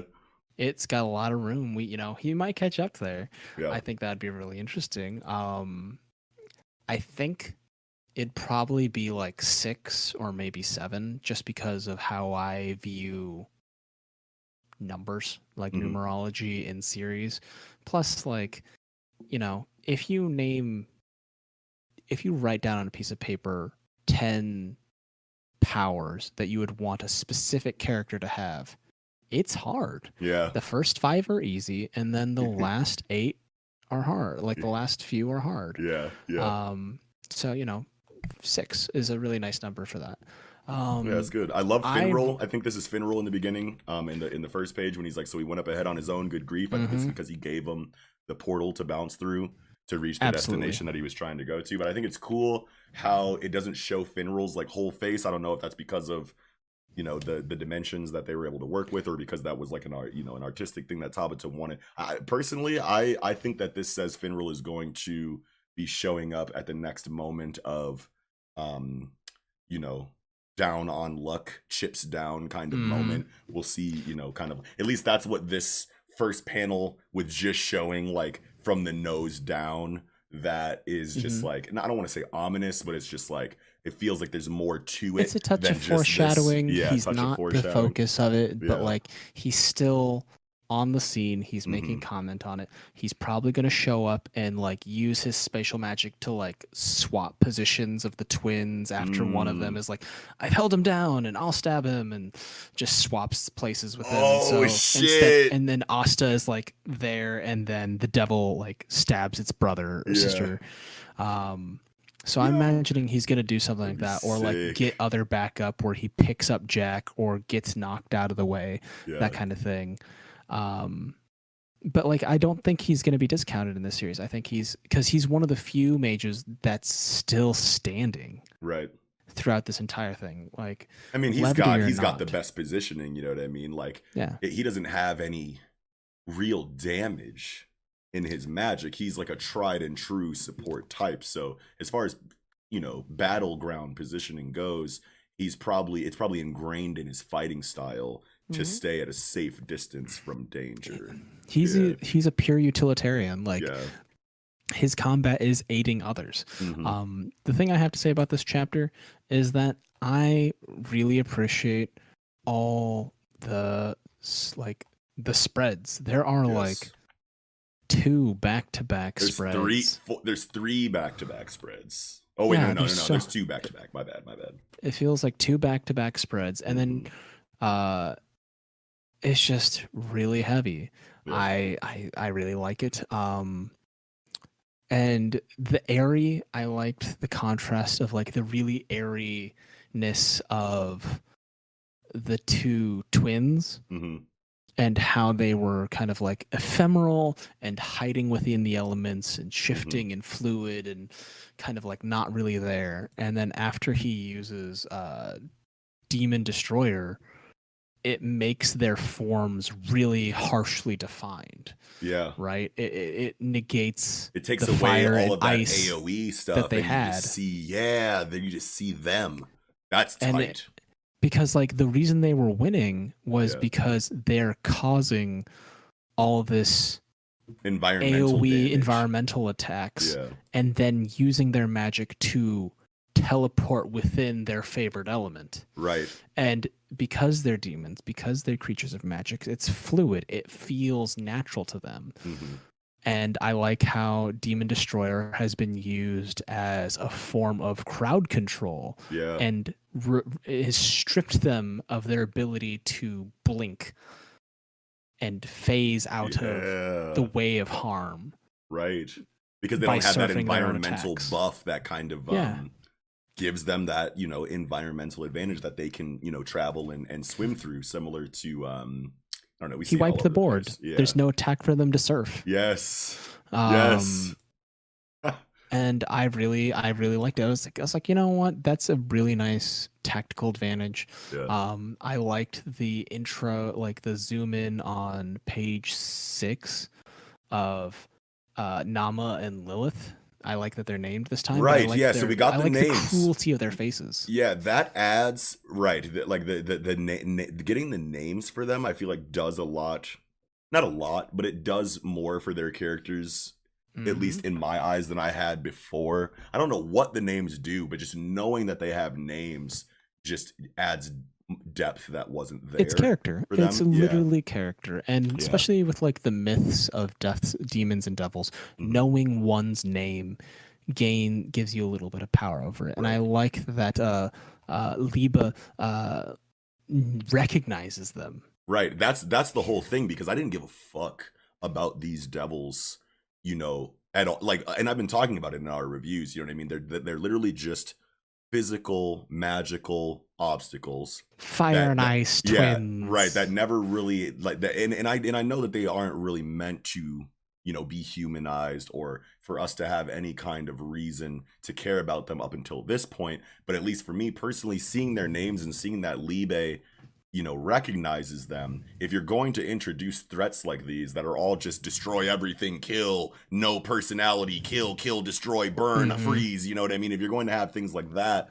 be an Suffer. obstacle you know what i mean then a great way to add depth is to give them history with a character you know what i mean and Yeah. obviously it makes sense that Liebe knows them and you probably could have assumed that he did i didn't so this is a cool surprise for me you know to see this recognition you know from Liebe and just without any further exposition or flashback or anything i just care more about these devils as characters because i know that that history is there whether we have the explanation of it or not you know what i mean so Oh yeah. Like with dealing with the Spade Kingdom, they're like all of these devils are suddenly Mm-hmm. enhancing these specific mages and where do they come from? What are their names? What there's nothing that we knew about them.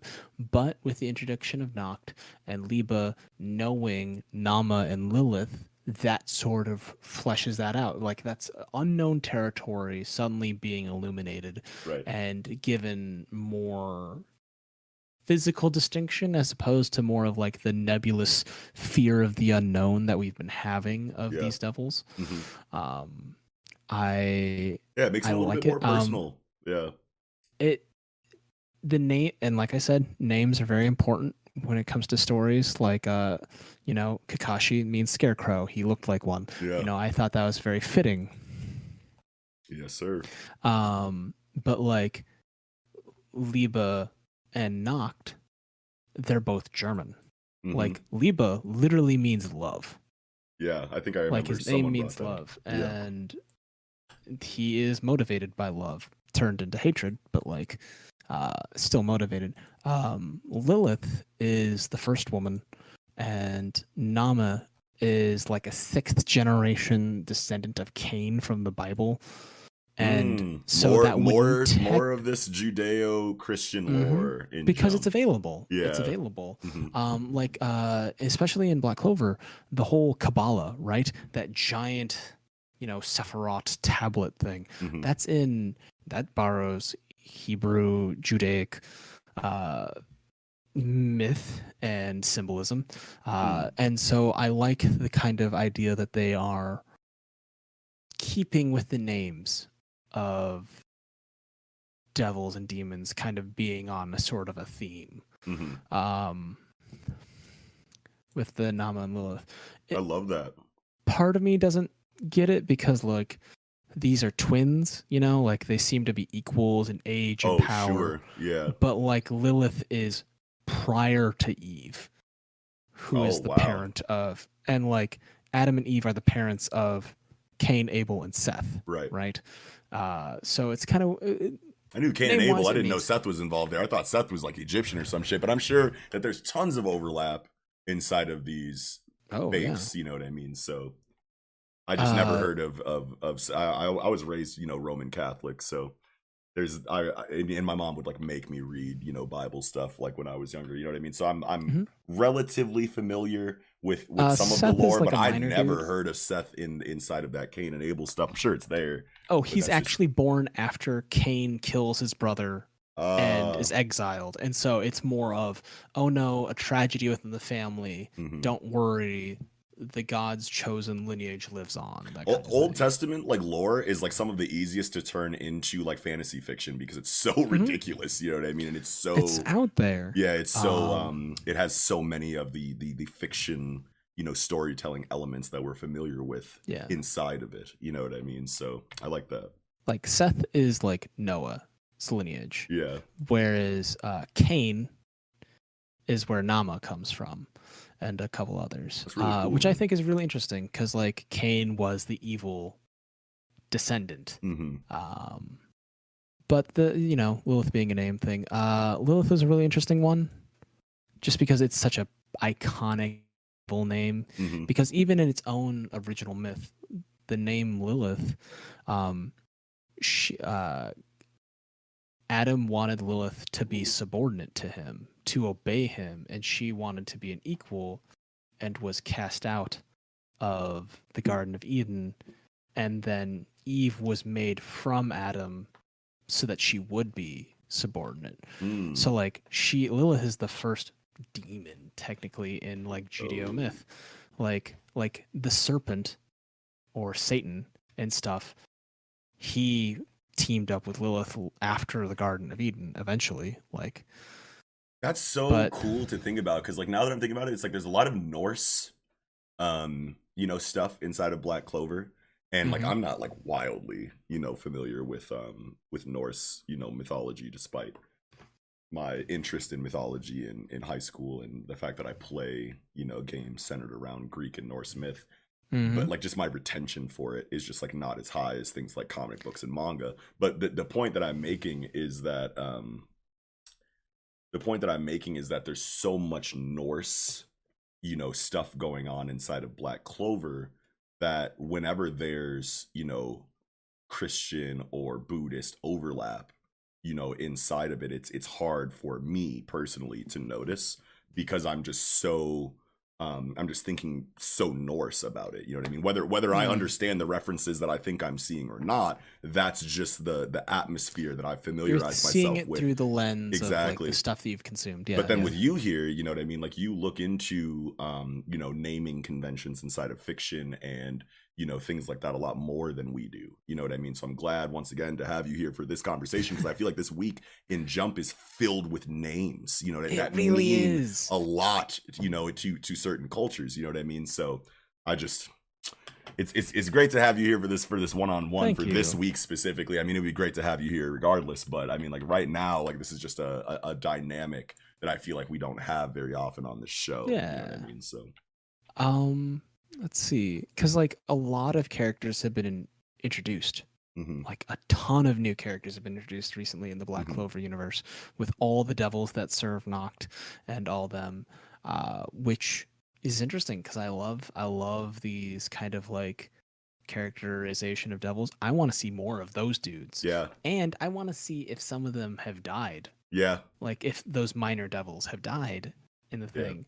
another because- thing that i another thing that i want just to cut you off real quick here Yeah, another no thing that i that i want to think about or that i that i don't really think about is are there a lot of devils like specifically devils in like norse lore greek lore you know what i mean like it's inside of their mythologies i feel like there might be other names for a similar kind of situation inside of the lore but like devils specifically in the way that they're kind of being talked about is a very you know judaic thing i feel like it It's- it's- really is. but- it's and which contrasts- in that. yeah which contrasts with like the the the the um verbal at least inside of the writing of black clover the lore that we've gotten and the names and everything feel a lot more greek and norse by and large and then you kind of like throw the judaic like devil aspect on top of it and i'm wondering if this is like a if this is a um, a blend that's done on purpose or if there is legitimate like devil overlap lore inside of you know inside of um norse and greek mythology that's just the question that i kind of had there because i don't remember them talking about devils the actual word devil in like no, any in greek my or norse mind, myth that i've it seen doesn't. yeah, yeah. Um, Norse and Greek mythology, actually, their pantheons are like really personable, right? Like Mhm. they're very flawed in their Right. ways. Uh, they're very human. So like, like Mhm. there's giants and ghosts and yeah. you know abominations, but they're not like specifically devils. They're just hideous dudes. Right, exactly. I, I know that there's other things that they call up, you know, monstrous abominations like that in their lore, but I just do not remember They that devil, devil word. Yeah. um like in like islamic and hebrew culture um there's a word called shaitan where Hmm. it's the root of satan it translate in um uh mm, arabic or muslim uh it basically means uh the adversary okay. it, it's a title to a name and so when like like. Western European Christians latched onto that name, they developed a whole iconic devil series Mm. with that because like the I mean, this is cool. Let's write more was of a these tra- was a shapeshifter. oh It sure. was a shapeshift. It was an angel Hmm. initially that could shapeshift and deal with problems that way. wow. It was never like a devil, right? Like that's that's yeah. more of a uh, more recent. in That's what I'm thinking. of Christianity, it's Yeah. a more recent construction Right. That's what I was Um, thinking. You know what I mean? Because it's like I don't remember none of that. So, but I'm also because we didn't expert, have the devil. We didn't have um like the devil and pitchfork until we had stuff like Dante's Inferno Mhm. and like a lot of like the Catholic brimstone and fire inferno type stories that Right. grew out of that. Right. Hell yeah. Um, last thing I guess that I have for Black Clover this week is they're putting a lot of emphasis on the design of the demon um destroy demon dwell demon destroyer sword. So I'm thinking that um and I actually Googled it actually. I pulled it up a little bit ago. I'm just gonna pull it back up. Demon destroyer sword. Swear to God, there's a different yeah dude there's a way different design on this now. Because now we have this like circular situ like if you if you google demon destroyer sword in google you'll see the original design of it. It's got a way different cross guard or whatever that's called. It's got a way different like hilt i want to say too almost at least from what i'm seeing. A- and, I, and i feel um, like this is because of devil union. I feel like the devil union is giving and i i, I feel like i want to go back. I, I- I don't know It does change actually because it has um, Yeah. like a circular part of the cross guard with like needles pointing in, which Yeah. is um like a crosshair. it's like a torture it's like a torture implement like a, Oh. a, a spiked inversed spiked collar that if you move against the collar it stabs you. Ah, because they use that stuff in like the things like the spanish inquisition oh or shit. medieval times when they tortured people. Um, and like he's a devil. He's you know about suffering and inflicting suffering. Oh. uh, so like the torture implements because he's fusing with it i think is a nice touch um, I love that. one of the one of the details that I noticed. Um, so on chapter, uh, not chapter, this uh, page five. On page Yep. four, he's shown holding one sword, and on the chest there is the pentacle. So scrap what I said about earlier, six or seven swords. I believe there's five, um, because there's a pentacle thing, and one of the pentacles legs is opened up. The little hatch, Yeah. it's turned into a circle. yeah. And then on page 14 of the double spread, he's using Demon Destroyer, and two of those hatches are in full circle. Wait, wait, wait, So- wait, wait. No, you. Uh, Whoa, Yeah, so wait! I didn't see this. swords. No. They they got us with so much flash and focus on the fight, and like they've wowed us with the double spread. But there's hidden details in there. So kudos to Tabata. Dude, that's great, bro. Okay, so we know he has Demon Slayer, Demon Dweller, Demon Destroyer. Now he has Demon Slicer from Yami. There's So another. he so he, so there's one four, more form. and then yes, bro, bro. Maybe a sixth form that like combines all of them where they just fuse into Yeah, a thing ul- and it's just a black star. Oh my So, god! I don't know.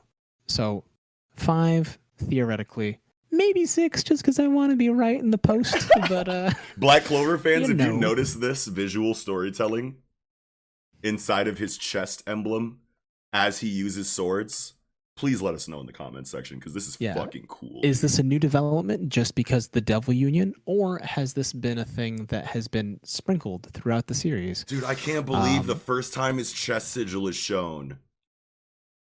Just because he has Mhm. one sword out, or he has one, or I don't even know because he's only wielding one at a time, isn't he? But he's wielding. Oh no no no no no no no no no no no! He has Demon Slayer and Demon Destroyer in hand as the two things He are. has cir- the twin swords. Yeah. So I was just like, wait a second. Yo, because I was looking at the hilt and stuff. yeah. Um, I like that as it comes out of the book, it has the classic demon destroyer art, but when he grabs it, Oh it's yeah. modified by the Devil Union. Because like even in the same page, you're like, hey, the the shape has changed. I'm like, you know what? The shape really has changed. and it didn't, and it Uh, wasn't. Yo, he, as he pulls out of the book, it's normal. Wait, wait, wait. This is so awesome right now. Oh And- my god. This this this And- double spread where he has both of them in hand and the, the the two things on his chest are circles. That is Oh. one of the coolest spots that I've seen in these Black Clover conversations, bro. For real. And I think because even the uh, art of the clover on the tip of the sword is different from page 13 to page uh, 15. So, like, if you look at as he touches it, it still has like that spiked inverse collar look, and then it has a spiked um, clover stem. Yeah. But when you look at the clover stem in 15, it looks like a regular one. Yeah, and that bit. spike, I don't know if it's because of the distance, but I, I feel like if I look closely at it, you could still see that the clover does kind of like come down spiked a little bit, Okay. but it's I not wasn't too as sure. drastic. Yeah, it's very, I, I could tell that it's very easy to miss. I think it's just a distance thing in yeah. this respect. So I think maybe Yeah. the spikes are um shape shifting like it's it's just speed It's literally- yeah, just expansion like taking he's that creating form. this Yeah. shackle area Mhm. um but still the circle it's very much a shackle Yeah. um it reminds me of um those things that they stick people's heads in with their wrists a little bit yeah, yeah, yeah. The wooden The blocks stocks. things, the wooden yeah, stocks. stocks. There we go. Yeah. So it kind of reminds me of that. I'm still getting vibes from that. I I like I like the contrast of on 15 where the devils are finally affected by the thing and Yes. there's no extra detail and they're shown so clearly. Yeah, they're just so naked, is what it feels like. You know what I mean? Kind of like going back into what you were saying about how it's this crowd control effect where the demon destroyer sword is coming out and clearing all of that environmental influence that the devils have and just reducing them to their raw states. You know what I mean? Where you can clearly see exactly what their shapes are. And I feel like this is a very amazing creative choice by Tabata to show the scene in this very um, blank panel where there's no detail in the background. There's literally no background at all. It's just stark whites and blacks with very little shading pretty much everywhere else. It just feels very clean, naked, and pure, which is exactly the the the effect that Tabata was going for there. And I think that They seem the- very vulnerable. yeah, exactly. They seem very Naked. vulnerable. This was the the best choice that Tabata could take for this um this scene, you know, that he wants yeah, to convey. normally I'm against scenes like this for those facets, Mhm. but I think for in the case of like framing for this particular like reversal, yeah. Very fitting. I think this is a sign because like I know some people on Twitter are gonna hate me, but like I have a lot of gripes occasionally with Black Clover. I just have different tastes. Oh yeah. Oh it's a dude. good series. Project it's a great Manga, series. bro. We, yeah, it's a great It's a series. great We've been here since the beginning of it, but like we have our issues with it, and we're very. but the things that I find here. really satisfying isn't always found in that. Um, and I think this is a really great sign of growth Yeah. from Tabata because I feel like he, he has grown a lot just from the Spade Kingdom arc alone.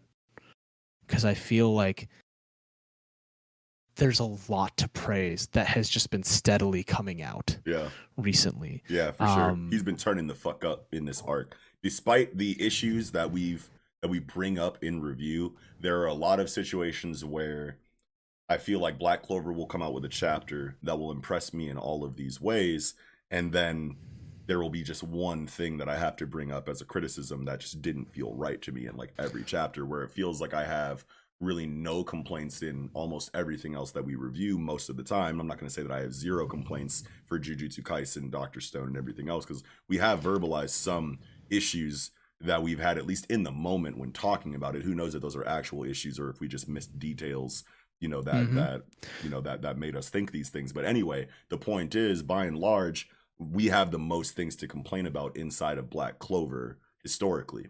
You know what I mean? But that doesn't mean that we don't enjoy this series. And that could Yeah. mean that we just don't understand it to the degree that we should. Do we care enough to go back through it another time and find that understanding? Me personally, not really. And that's not a fault of Tabata or Black Clover inherently. No. That's just a personal thing. You know what I mean? But either way, I like you know what I'm saying? We fuck with Black Clover. You know? So I think it's shown a lot of growth because, like, Yeah. uh, when they're dealing with the giant twin, right? Like the twin ogres, when they're dealing with the Godzilla ogres, right. and the fights were super clustered and chaotic, and it was hard to really decipher. Page 10 and 11, the double spread for that, even though it's all chaotic Mhm. and there's like almost a Where's Waldo esque effect yeah. of like the twins hiding within their own environmental magics. Right. It's so clear. It's so Yeah. crisp. It's framed really well. I love how they angled the eyes Yes. to kind of frame and bookend the entire series, uh, like the entire double spread at the Mm, top, and then having Asta slowly um, make like a cut. And as you follow Asta through the double spread, he is doing like you follow him in the same trajectory as the blow he's landing. This Right. is huge Yes, compared is. to like the previous ogre fight. Like We I think like any complaints say. I had about the ogre fight Yeah. are completely blown away in this moment where it's just like this is growth yeah. and i'm Absolutely. really happy to see it Yeah, we had a lot to say about the ogre demon, you know, double spreads when those when that chapter came out. Mhm. And like Tabata has never had an issue in that area. As far as choreography goes, just despite how you feel about strategic depth in Black Clover fights compared to, you know, other you know fight uh, or or um action inside of Jump or whatever. You know what I mean? The one thing that you can say is that Tabata knows how to draw action. You know what I mean? And it, it's very aesthetically pleasing in like every area as far as shading goes, contrast, Mhm. um, anatomy, um, you know what I mean, d- d- positioning, um, i angles. think his all of the shit his texture has increased just Yeah. because of how many aoe magic battles and tech things like Mhm. like the blood magic that the tr- dark triad used like I, Yeah. you know he's experienced with so many different textures right now and i think that's like that's a lot Another thing that's in. very impressive from Tabata is that he he understands that this is a very elemental energy system. You know what I mean? So when you have these huge AoEs that belong to so many different elemental or or just magic based affinities, mercury magic, blood magic, shadow magic, light magic, you have such a huge array of of diverse magic that have their own distinct forms, colors, textures, and Tabata has all of that stuff down pat. You are ne- I'm never confused really by what's happening inside of Black Clover action no matter how big the AoEs get. But then you go over to Mhm. something like My Hero Academia and we've made complaints inside of our My Hero Academia reviews that Kohei by and large throughout the series he's getting a little a lot better and we're seeing growth inside of Kohei in regard to his action um illustration because it's it, back in the day there's a lot of fire and ice being used. There's a lot of wind. There's a lot of elemental situations inside of My Hero Mhm. Academia, but it felt like Kohei didn't know how to let those those panels breathe, and it was hard to really follow the action in early My Hero Academia. It's gotten a lot better since, but you could still tell that those are things that Kohei is maybe still struggling with, or maybe he just doesn't care because he thinks the anime will fill in the gaps, whatever. But like inside of Black Clover's manga, it's a very similar situation with how elemental the the abilities are, but it's very readable in contrast, you know, to to My Hero Academia, and that's one thing that I always have to take my hat off to to Tabata for. very clear cut special effects Yes, exactly. Very clear cut special effects. Absolutely. and I like how he takes into account how they overlap. Like like you said, the choreography is really good. You always know he always knows which way the blade is facing, Yes. where they're all standing. Like even if we're like a little confused about the layout of thing, he has it planned. I feel like Tabata's like a very spatial thinker because Yeah. like he takes some like really aggressive angles for his paneling he does. uh, that you don't see in a lot of other series. So like the things that I find satisfying in other series doesn't mean that it's lacking at all. right. Um and like with Kohei, with uh you know having distinct powers and stuff. hmm That's just growing pains in any new series. For Like, real though. like the things that we've we've vocalized about Black Clover, the things we vocalized about My Hero, those are just growing pains. Yeah, know? and these are both mangaka Um, that had a failed book before their successful one. You know what I mean? So they have some skin Mhm. in the game in regard to um just tenure, I want to say, or just experience in the medium and in the craft to the point where they've tried this once before inside of Hungry Joker. Um, for for Tabata, I can't remember what the other story was for Kohei before My Hero Academia. It was something about a zoo or something. yeah, Hero Some Star or something. Yeah, some kind of crazy zoo story. I don't know what it was. It was something like that. You know what I mean? So they have experience, you know, on the more negative side of comic book publication inside of of of, of Japan. You know what I mean? So not only do they have just raw drawing and professional um publicate or manga publication experience, but they also have you know that um, they understand the ropes of the of the industry you know to a great deal you know what i mean? So imagine the kind of conversations that they've had you know with higher ups with idols with you know other mangaka that have read their work Their and told them yeah what they could do to improve on it. We don't have any idea of what kind of conversations those are or how often they happen but we can assume that it's all the time. You know what i mean? Comfortably. You know what Constant. i mean? So we're we're probably constantly seeing growth inside of these mangaka in ways Mhm. that are harder to notice because they're maybe more subtle because it's more about skill application than it is about drastic differences in art style. You know what i mean? But at the, at the end of the day you're right we do see these mangaka improving they are not at 100% at the start of their publication of their series you know what i mean they grow just like we do throughout the story Mhm. you know what i mean so Everything we've seen has been a draft of a draft of a draft of a draft. right Um, it's all progress. Like uh, like Oda's One Piece. hmm The art is so like if you take episode one, hmm like a chapter one, and like hmm this chap, this week's chapter, wildly different it's wildly, wildly. now there are things inside of one piece artistically that i feel like oda is not doing anymore we don't see he's give. yeah we don't see as big of double spreads you know what i mean that are are, are one panel you know what i mean if, if we're getting double Mhm. spreads inside of of one piece he's still trying to fit as much information and character work as he can inside of double spreads while the double spread is trying to focus on action you know what i mean? Like these are just things that you can assume is because he's trying to get finished with his story and there's a lot more going on you know um story wise and with and character wise that you need to fit so much more on a spread than you know back in pre-time skip you know era you know what i mean? Because there's only so much to present. right. Um, like I just love how they're evolving, and Mhm. I think this has been a great example of like Black Clover's sort of evolution as a series Yes. ongoing. Yeah. And the last thing that I kind of want to say about the chapter, I know that I kind of brought it up a little bit earlier in the review for Black Clover fans to let us know if you noticed this visual cue that Tabata put on the the chest sigil of Asta as he's wielding these weapons, but also since I Black Clover is like the one manga in this lineup that I haven't re- reread multiple times.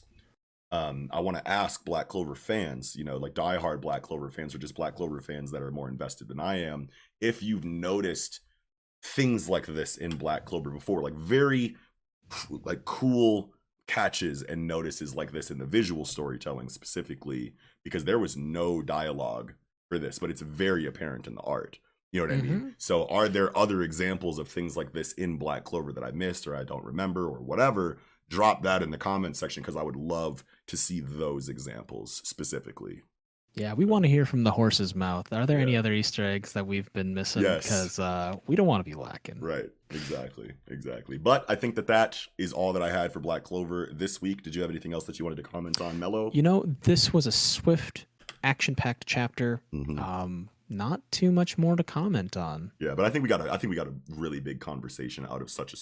straightforward, you know, chapter like this. You know, that was really all action. So appreciate your knowledge and what you bring to the table in that regard during this segment. Thank you. Sure. Absolutely. Okay, okay, okay. Piece de Resistance, One Piece Wa, chapter 1009. What is the title of this chapter? Naraku. Yo. Yo, this chapter, son, has so much. This chapter has so much, man. Like there's literally this is one of like the biggest discussions for One Piece that we're ever gonna have with only two people here. You like for real, like this There's is a lot of meat here. yeah, this is a chapter that deserves like a full four person panel. But we've been killing the game all night, so I feel like we'll be just fine Oh, for yeah. One Piece too, with just me and you. But wow, man! So Orochi dessert, man. Instantly the best for runs the into the scabbards, bro. Oh man, I love Uh, that. Oda could have dragged that so way out, but he was like, "Nope, instant confrontation with Orochi and the scabbards right now." Love that. I think it was needed. Yeah. I think it was. I think it was really needed. Um, uh, I have to comment. Uh, the cover for the beginning. Oh yeah, let's go back. Oh my god, I'm so sorry. We got to go back to so this color. We got to go back to this Um, color spread. Sorry guys, you, you know how we get down here. That was I, I kind of slipped up there, but yes, this color spread. Have to talk Um, about it. It's I amazing. Love it. I love the Iron Kettle Tanuki. It's Yep. super cute because it's a nice little reference to like the earlier chapter where he's like, "I'm not a Tanuki." They kind of look similar. That's right. Uh, And maybe maybe this is uh, an artistic thing in regard to the Tanuki chapters with Chopper and his Mhm. iron indomitable will is now being personified in this iron Tanuki pot. Maybe I don't know. Maybe I'm reaching there, teapot. but it sounds good like, to me right Uh, now. I yeah. really like the uh, little bits on their coats. Mhm. Uh, like I like that Luffy's literally just says "sail away from safe harbor." It really kind of follows his philosophy. yes. Um, and then you have three swords on Zoro's coat. yeah, You know what I heavy and mean. mountain on Jinbei. Um, Yep. 32 I will cook for Sanji. Yes. Um, Franky's the funniest because his literally says hentai on the sleeve. oh, I didn't even notice that. I was I was so focused on the that's why I had to stop you. I was like, Yeah. man, I, we have to like at least mention this. Yes, wow. And then it Um, says skeleton on Brook's hood. Yeah, it's it's a really good one. Uh, Unchart. Uncharted. Unchart, yeah. Unchart waters, maybe? Unchar- Uncharted waters. Unchart waters, Yeah. because like there's on, a lot on of Nami. Yeah. there's a lot of uh stilted English that goes into a lot of like Japanese Right. fashion. Right. Um, you see like random combinations of words. English words. Mhm. Yeah, that like don't make sense.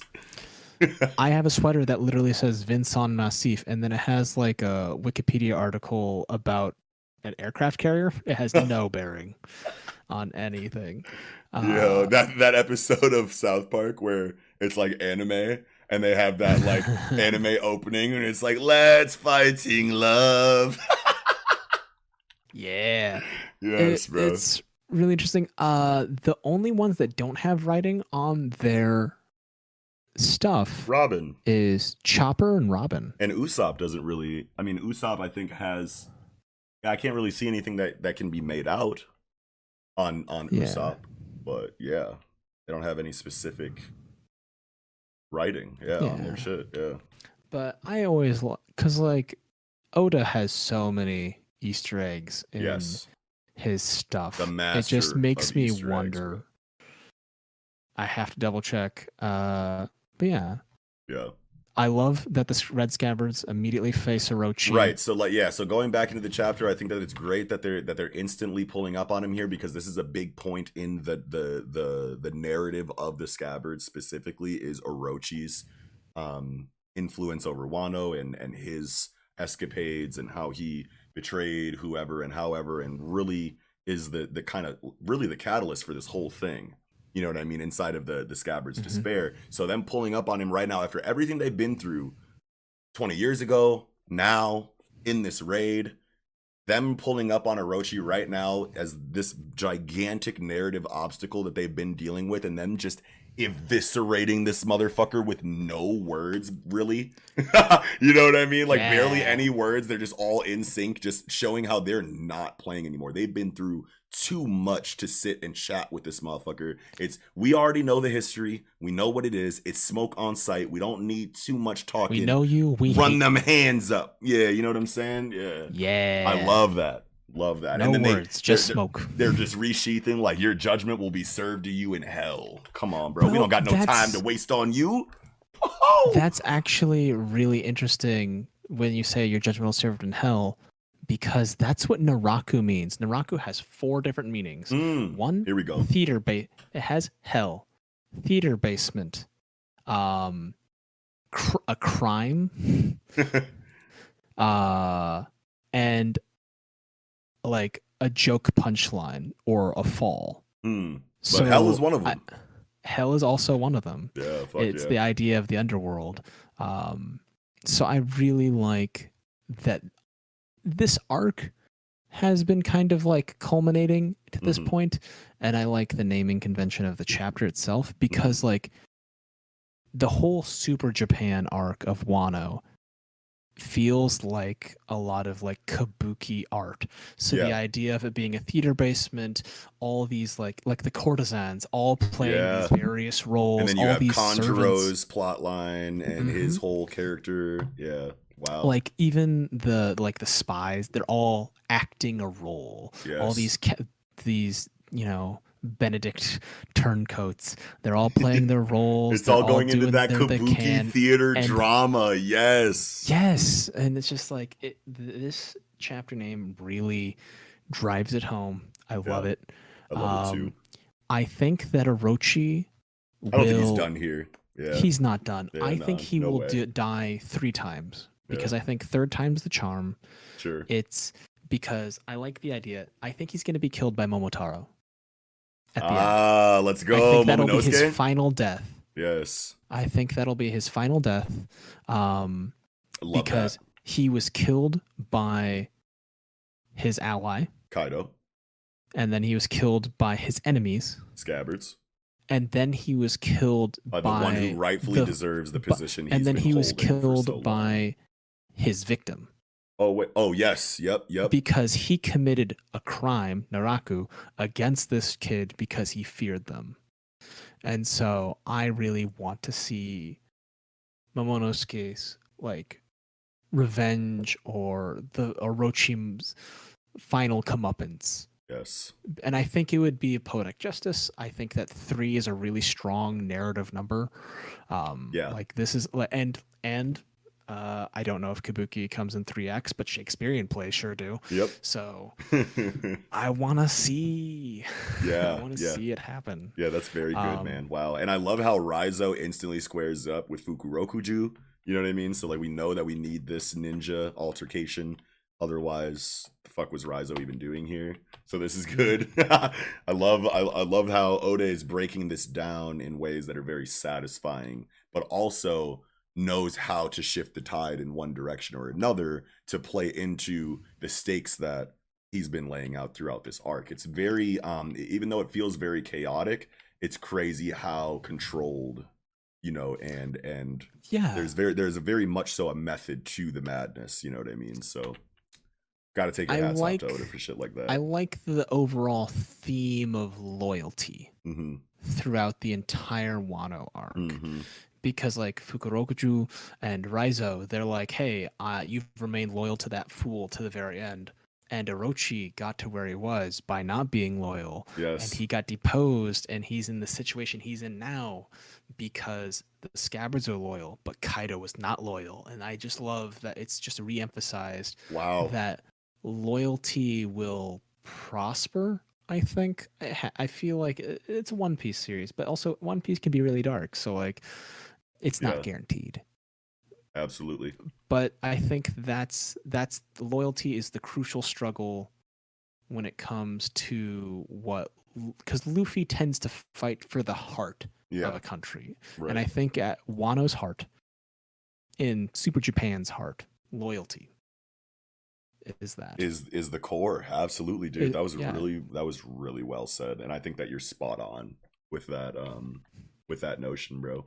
And I love how after we get, you know, obviously it ends on a cliffhanger inside of the scabbards with Raizo versus Fukurokuju, but it Mhm. does feel very satisfyingly complete inside of the Orochi situation. So we know that we have to come back to this situation because it ended on a cliffhanger, but it it it it, it um it leans perfectly back into the rooftop situation. You know what I mean? Because Oda is very good at knowing who to focus on and when. There aren't he very segues great. he segues incredibly. There aren't very many moments in One Piece, and this is partly because Oda is just such a good writer that literally anything that's happening is interesting enough to where I'm cool if an entire chapter is focused on it.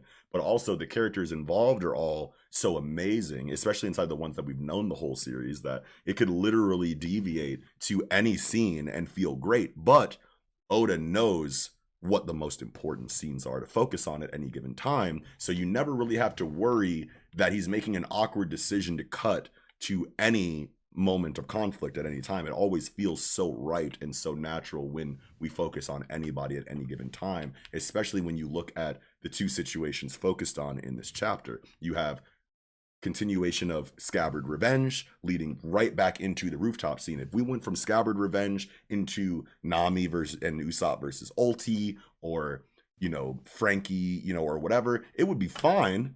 But this just feels like the best choice as far as two plot lines to focus on for this chapter. You know what I mean? I think So- it's I think that like the way it's segued and edited is that these two are brought up to be v- equally pivotal moments yes, by pairing them together and leaving only them yeah, in that space. Uh, one side note on page six, I love the middle of the page where they have the dragon Orochi head, yeah, and it echoes after Kaido cut off Orochi's head the first time. yes. I love that it's just like that. You lose again, bitch. on the top of the thing. And that's and because they repeated it, that's why I think there's going to be a third thing because um, Fukurokuju uh, says, "Flee, my lord. I they don't know that you've already died once." right. And then when Raizo asks him, "Will you avenge him?" he doesn't answer that question because there's nothing to avenge. The guy's not dead yet. Yes. Um, Love that. Very good, Mellow, dude. Yes. Fuck But- yeah. something I know uh, in the next fight because it's just it's a really good fight. Oh my god. Um, what do you think? Like, what's what draws you in immediately? uh Kaido's like e- uh, even though they they do this ocean or conquest of the sea or whatever the, the this official translation is for it in the in the in the scan it's like uh, uh ocean sovereignty or whatever. But like when they mm-hmm. when they load up this attack it's a big deal. And and Zoro does you know like what he does or whatever. But like the most the the biggest thing to me in this fight sequence in this chapter is Luffy versus Kaido period. You know what i mean? Like that is the focus on this to me despite what law luffy or i mean law zoro and and, and everybody else is kind of like doing here like this feels like early one piece combat to me inside of the, The way 1v1 Luffy- a little bit. th- this 1v1 here we have this amazing perspective in the gum gum red hawk going towards kaido. You have this amazing drawing of luffy with this giant grin. I feel like i haven't seen luffy look like this in combat in like a really long time he's thoroughly enjoying himself he's not on his back foot as drastically as it was with Katakuri the entire time, Mhm. obviously because he has help up here. You know what I mean? But this this feels very much so like early One Piece combat. You know what I mean? Inside Yeah. of the choreography, and I love how Kaido's hybrid form is very animated compared to his other forms. You know what I mean? We have the giant dragon that literally just exists to be a big body and shoot hyper beams. We have his human form that's literally just there for Thunder Bagua and to take damage. But then now we have this hyper, you know, this hybrid form that is very acrobatic. It's it, he's swimming through space in a very interesting, um, you know, and new way. The choreography feels very kinetic. You know what I mean? It's very um technical. Whereas, you know, usually inside of One Piece, it's very easy for Oda to go into a clash of abilities as far as the choreography goes. But as far as kinetic hand to hand, nameless martial arts that we see in this chapter, I feel like it's it's rare when we see shit like this in One Piece nowadays. So Oda knows where to place it in that regard. But oh like, yeah, yeah, this all everything about this feels amazing. You know what I the mean? grin on Luffy's Yeah, face. dude. It's just oh shoot. On page eleven, he it, it just brings the vibe that he is where he needs to be Yes. in that moment. He knows it. He feels it. He's got his. He has his the people he needs to add his back. He knows that he trusts them. I like the dichotomy of Kaido, who believes in his strength alone and does not trust anyone, Yes. is fighting Luffy, who believes in his strength but also trusts. So that's a nice dichotomy. Absolutely. Um, and I love how he says, Did you just dodge that one, Kaido? Because it was going to hurt or what? You know what I mean? Because Kaido's been built up as this impregnable fortress of a body, Invincible. this invincible man, or, you know, or creature or monster. You know what I mean? This obstacle. And now it's gotten to a point where Kaido, psychologically, mentally, is not Fears. anywhere close to 100% since the start of this fight. One, he started the fight out drunk. Second, the scabbards came in and pieced him up in a way that he wasn't expecting, in ways that reminded him of Oden. Then you have Zoro here with Enma in hand doing damage to Kaido. the mountain cutter. Yeah, and, yeah, exactly. And now you have Luffy who red rocked him, pow, did all of this shit after coming out of a one shot defeat prior, has got Kaido, even though it's not specifically delved into drastically how he's feeling in the moment in internal monologues you can see it you can feel it you can you can take the history of the progression of these chapters in all the the moments that i've just brought up and you can just tell without words you can have an idea of of Kaido's mental state, you know what I mean? And inside of dialogue like this, dude just dodge that one, bro, because it was gonna hurt. Like that's such a Mm. massive quote in this situation, you know what I mean? And it's It's a very it's a subtle. telling quote. Yeah. Um, you said it yourself. Uh, Kaido's uh, hybrid form is very animated, and you can get the kind of like if you look at his expressions, he's you know a grimacing, scowling person normally, Right. but he does seem desperate in like bottom of page 12 when he whacks at Luffy and Luffy blocks the attack and he's like oh my hands sting Yep. and stuff but like Just also Kaido Oda just Kaido doesn't making a point to show that difference in haki. It- it- that's that's always how Oda shows that difference in haki is haki versus haki. Whose hands are throbbing afterwards? You know what I Mhm. mean? So Uh, but Kaido's not using his hands; he's using an object. Sure. So it's kind of interesting to see, um, even if it is filled with haki. mhm. Um, but I like because like Kaido in the previous chapters, he doesn't. He tends to do one big attack, and see who survives the smoke wreckage. yeah, Like even at the beginning of this fight, he says, "I can still hear their voices." right. But in page 13, immediately after hitting Luffy into the ground, after being taunted about, oh, you dodged that one, he doesn't let up. He goes for the overhand swing, he goes for the little hyper beam, and then he goes for the like Ragnaroku. Oh shit! I didn't even notice this play on words in the official Ragnarok. It's I think it's just Ragnarok in the in the fan scan. But I love I love this in the official here. Super Japan. Ragnaroku. I love that. Fuck yeah. Um, I I like it because we were talking about it earlier and how uh, devils appear in a lot of myth. hmm in Norse myth, the serpent, the serpent appears in almost every single myth. Absolutely. There's the myth in Judeo-Christianism. Mhm. there is Jormungandr. Uh, you know, Jormungandr world Norse shit, yeah, that big Yeah, old like the- snake uh, man.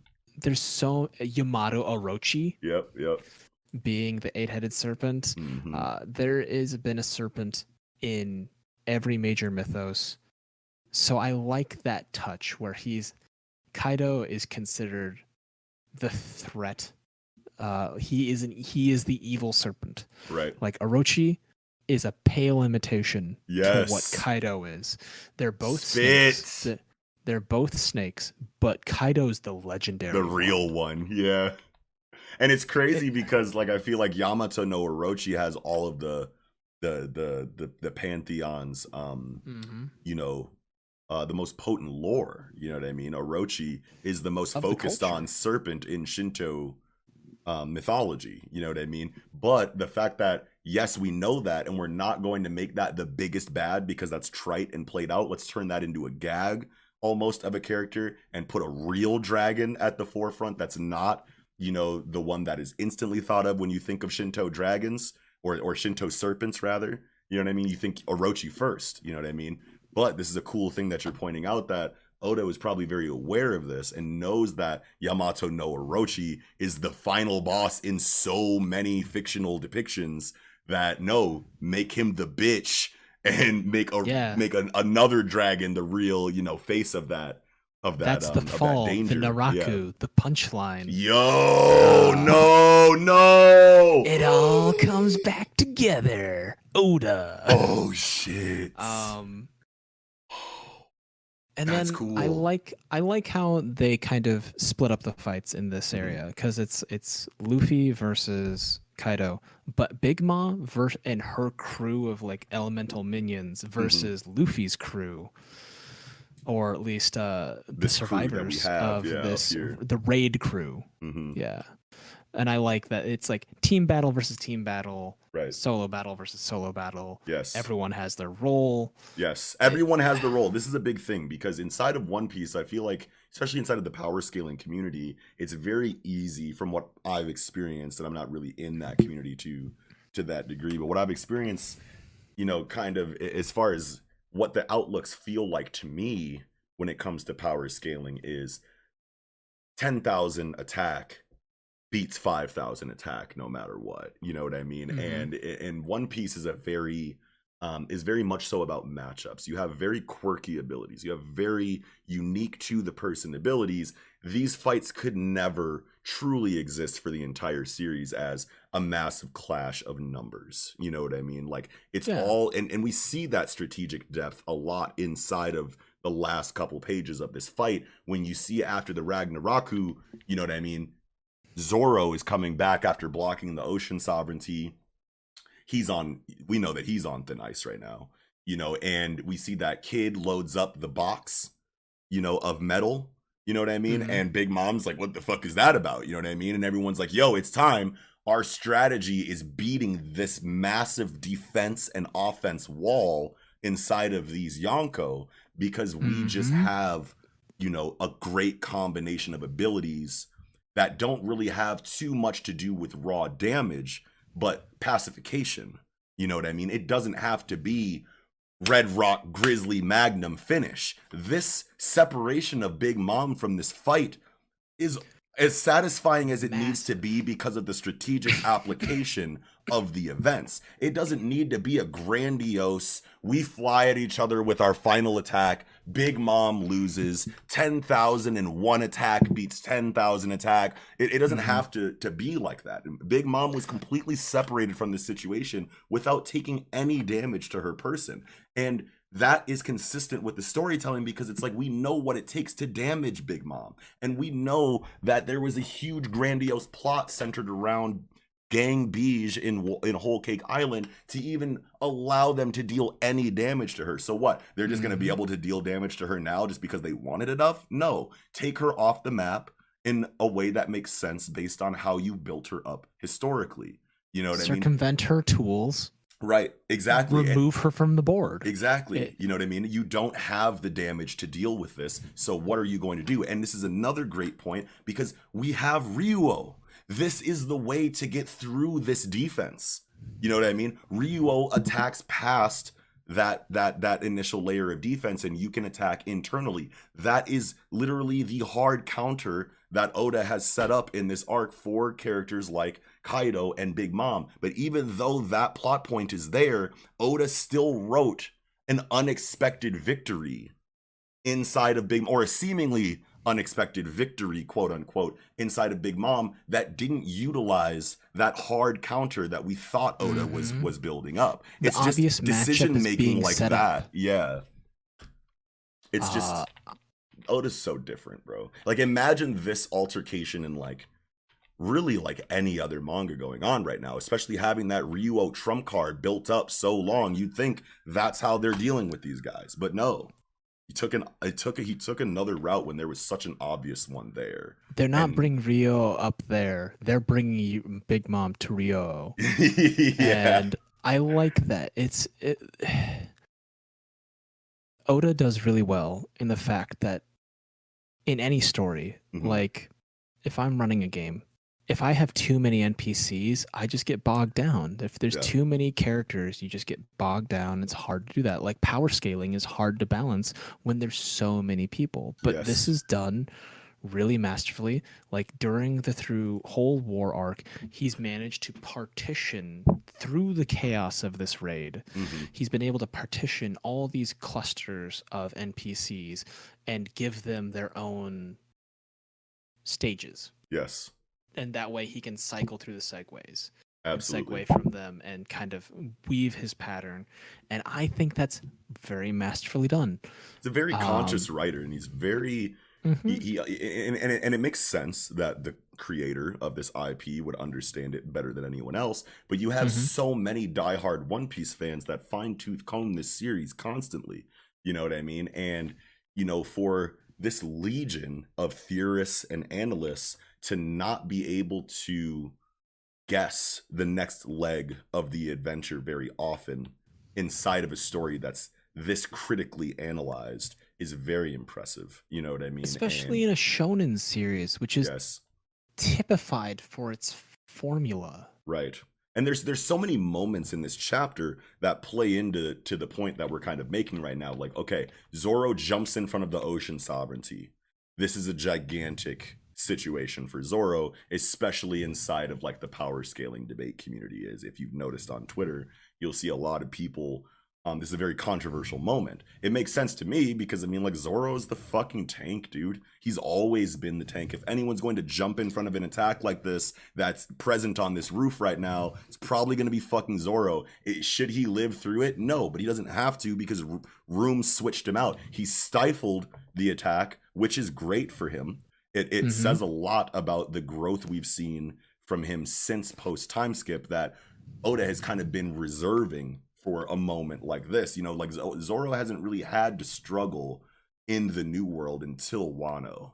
You know what I mean? Yeah. And he was out of the story for a lot of it because of the whole Cake Island party swat, you know, party division.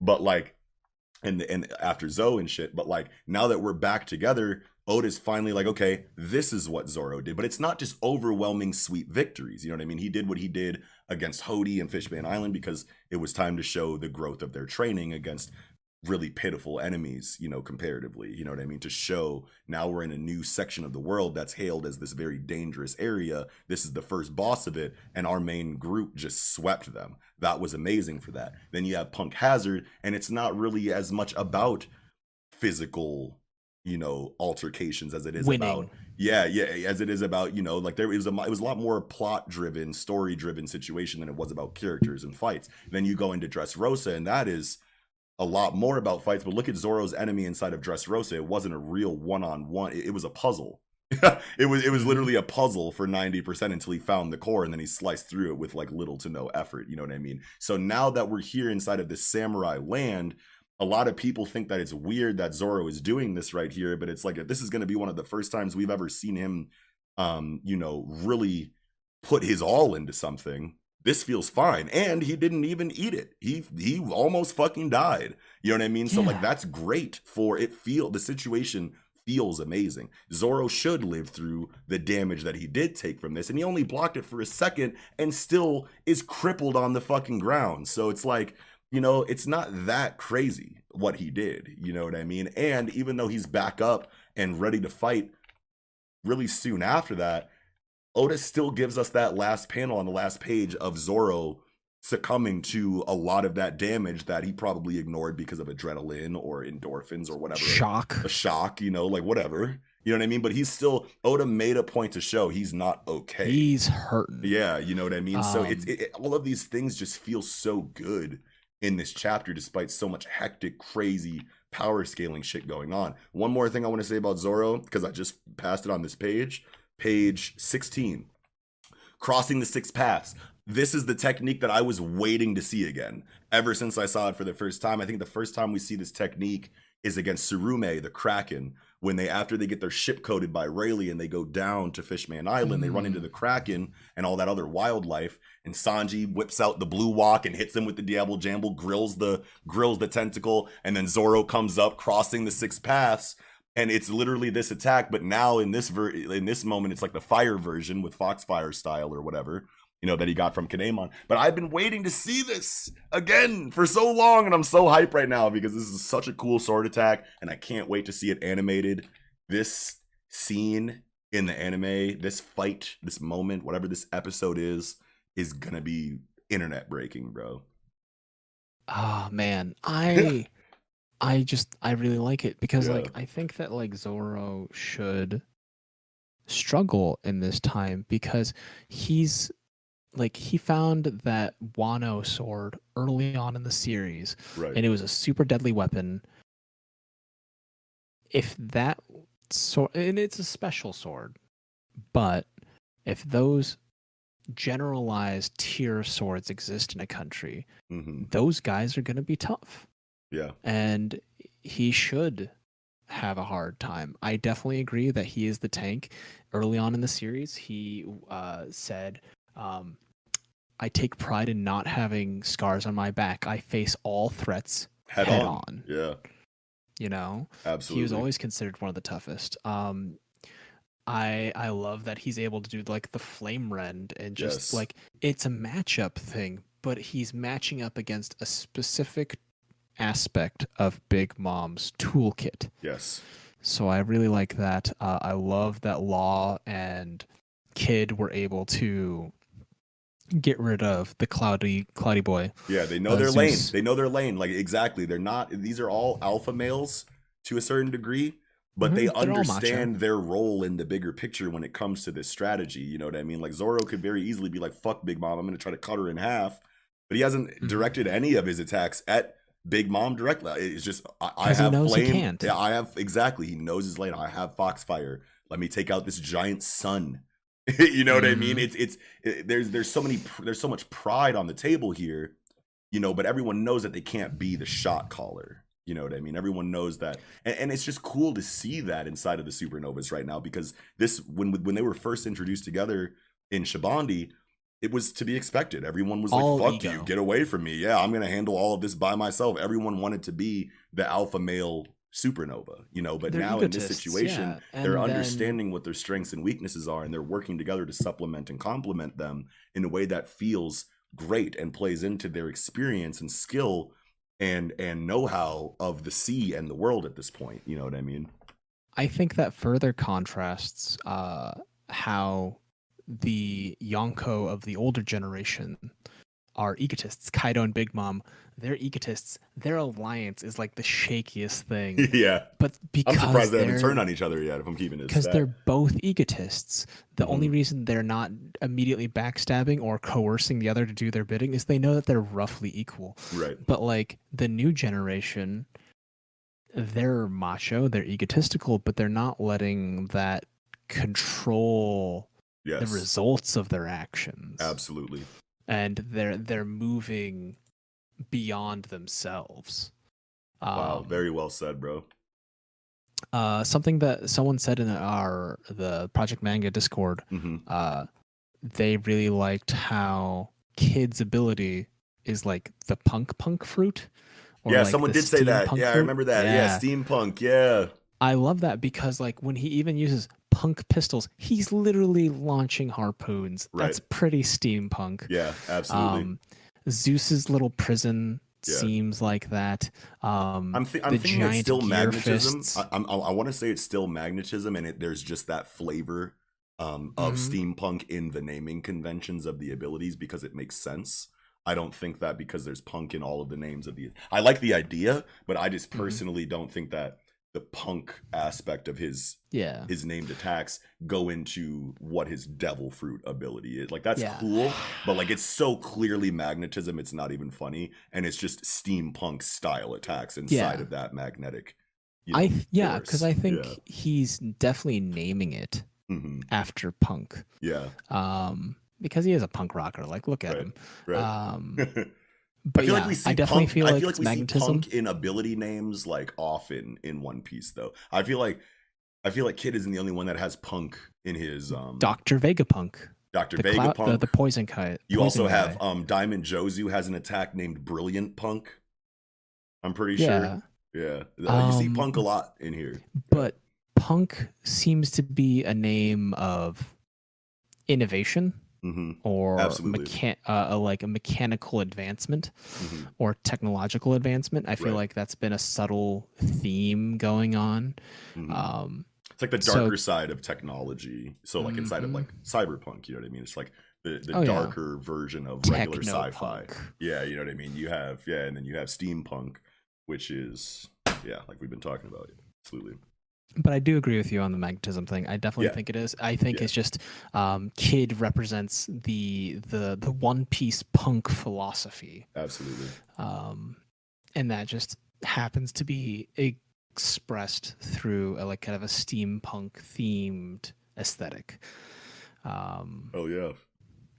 And I know Napoleon is a threat, but I just want to make a comment that I think that this panel of Killer literally just fighting I'm just a Napoleon is just so funny that like Killer did some tight shit. You know what I mean? I'm not gonna, and he's not, you know, he's a he's not a very um verbal character anyway. You know what I mean? So the fact He's that he's kind of just yeah, the fact that he's kind of just here, tink tink tink, you know, with Napoleon, you know, like isn't it's funny to think, you know, it's funny to bring it up or whatever that he's just kind of like there. He's just a guy who's there while everybody else is like doing so much like other shit or whatever. He does kind of feel like the background character if there is one. He but- so subtle. Yeah. I really want to know what's underneath that mask. Yeah. Like what like is he actually like hiding something? Is he using haki? Mm. Is he using something that can actually hurt Napoleon? Like what is it that he's doing that sets him apart from the other characters? Like the other supporting role characters. And I really want to see what Killer is behind the mask. Like I think it would be really interesting um if he is one of like those referenced lineages like the Mm. the D or Ooh. another punk, right? Uh, I don't know them all. yeah. Uh, I'm not as super immersed into. I'm not brined yeah. into the whole One Piece mythos. right. But I, you know, I want to. I want to see what Killer is because I feel like too, he's gonna have something that's gonna be somehow relevant. Like, what if he's somehow related to Sanji or something? Oh shit. You know, shit like that. All right, Like, who I- else I is could- blonde in One Piece? Let's let's link this. but yeah, no, I'm I'm kind of thinking about that kind of stuff. Ah, Oh yeah, dude. One Piece just m- makes you think of, of so much. You know what I mean? And it's hard, you know, in one segment to talk about everything you want to talk about relating to One Piece because it, that's that's that's just goes into how big the world of One Piece is. Is that this is a very um, clear cut chapter. You know that is very much isolated and controlled inside of the chapter. It doesn't really reference too many things you know, in the overall landscape of One Piece or in the history of One Piece or anything like that. But One Piece is such a big story that even when you have such a clear cut and dry black and white chapter like this, anything can make you think of other relevant plot points that matter in conversation to the events that are happening. So it's like these conversations can literally be infinite every week. yeah. You know what I mean? Fights. This fight is nuanced and Mhm. dynamic, and like, but we're still able to extrapolate that much, and it's Yes. it just really speaks to the longevity, longevity, and the depth that One Piece has had. That's why there's so many analysts out there. They haven't run out of material, and I don't. It's yeah, it's really hard to. Yeah. Um, art wise, I kind of had a thought. It was a passing thought, but I was thinking of um you know, you mentioned how Orochi and Kaido are different hmm uh, that they're different leagues, right? But they Yeah. kind of represent similar things.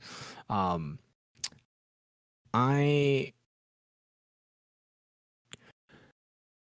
I think it's interesting that like in a country obsessed with swords, Mhm. Kaido uses an iron club. Yeah. He really stands out quite a bit. Mhm. Um, and I, and he doesn't. Bel- he's not from Wano. He doesn't belong from Wano. And for me, he kind of represents, um, sort of a Chinese aesthetic, right. in that he represents a dragon, Mhm. which is very much part of like a Chinese mythology of representative of power of a ruler Yes. Very regal ability. of you know dynasty setting and then his moves, right? Like he has the th- three conquests, which, based off of the conquest of the sea, I believe that the other con- two conquests would be land and air Mm-hmm. or sky. Yep. And so I like the idea because he's a dragon, he's able to command and conquer all three realms. Yes. Uh, and then, but like the three conquests or the three sovereignties, that makes me think of like the three kingdoms, which kind of reinforces the idea of Kaido being Chinese Mhm. and being like a Chinese reference and being sort of like uh, an invader to Super Japan of being this larger, overwhelming presence that is invading Japan and causing chaos and causing the leadership of Super Japan of Wano to uh, buckle under their existence. And maybe I'm reading too much into it. Hmm. No, I love that. it- I, don't think I don't I don't think you can read too much into One Piece because Oda has historically shown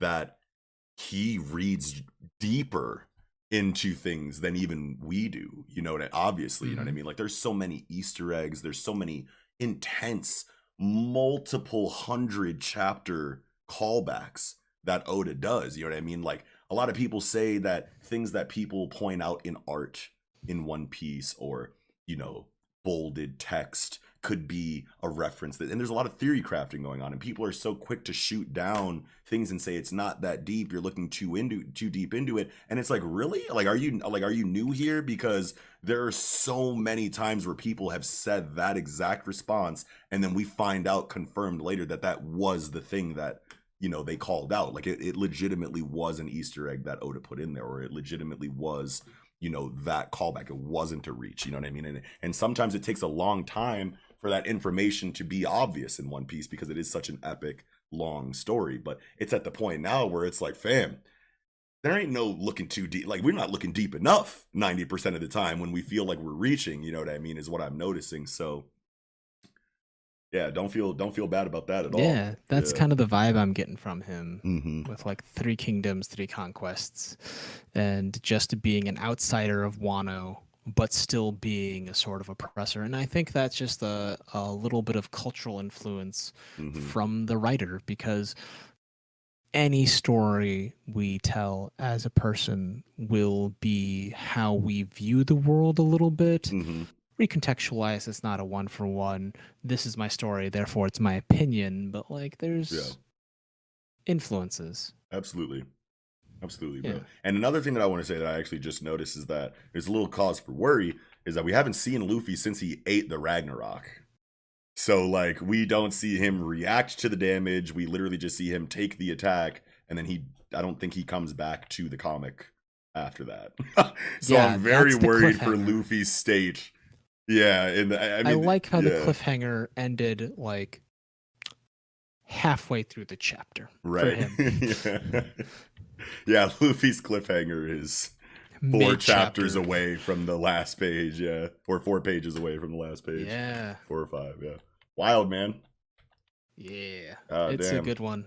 Let's just just just real quick, just to make sure all the bases are covered here inside of the choreography of um taking out Big Mom. I love how she crushes Kid into the ground, you know, and it's a drastic hit, bro. Like the the the the the angle of her crushing him down, like on the of beating me panel. You know what I mean? Like Mhm. you she know, got his head. she yeah and then you get another emphasis panel after that if it's zoomed in showing like this is a serious hit this connected full force no confusion you know what i mean and he instantly clinks the fucking robot hand to big mom Handcuff. repel you know and he looks fine like he's clean like he took that hit but he's you know still you know in the mix act. His eyes aren't whited out you know or nothing like that. Like kid is a Mhm. fucking beast for that you know? But then just going into the strategy of attach this thing to big mom because it's about it's about um movement. It's about um you know inertia. It's about it's about more than yeah it's about you know it's about more than just my power versus your defense. It's now you are in the air. So even if you were on the ground and and kids sent this boulder at you, you probably block that shit and be fine. But you're in the air, you have no footing. It's not about damage. It's literally just moving matter through space. You know what I mean? So it's like I kind of hope she falls into the sea. Like Yeah. I think it would and I think that like in the aftermath of Wano and because they have Interpol, they would raise all of the Wano raid crew their bounties astronomically because these people beat back Kaido and straight up killed mom, Big Mom, and dumped her in the sea. yeah, that's like, drastic. Their their value has increased. We must approach them as their realistic values. Yes, Um absolutely. I, I think that Big Mom's gonna die. I uh Man, I don't know if Big Mom's gonna die, but I it's One Piece now. You know what I mean? And if Big Mom's gonna die, I think I subscribe to the idea that Kiko has, and that I'm sure a lot of other people share that Big Mom will die in Elbaph. You know what I mean? Whenever we eventually Oh, go the there, for whatever reason, she ends up going there with everybody else or whatever. I like that a lot. I don't think it makes sense to, to outright kill Kaido mm, or. Big Mom in this chapter, uh, or in this in this arc. You know what I mean? So I think that I feel like the sea yeah. will weaken her to the point that she can be captured. something like that or maybe Perospero, you know, is is there, you know what I mean, like with the fucking candy slide, you know, Oh, and, yeah. and he just catches her, uses her momentum that she would use to fall into the sea and brings her back to land on a candy slide. I can see it being something like that. Yeah. But like, you know, I, I don't think that she's out. I think that she's taken away from the situation for a significant um amount of time. I think that that's the whole point of this is to separate, you know, Big Mom and Kaido. So I think that Big Mom will be even if she if she does recover from this, which I very much think that she will. I think that she will have her hands full in whatever that situation is down there once she's saved by Perospero or whoever.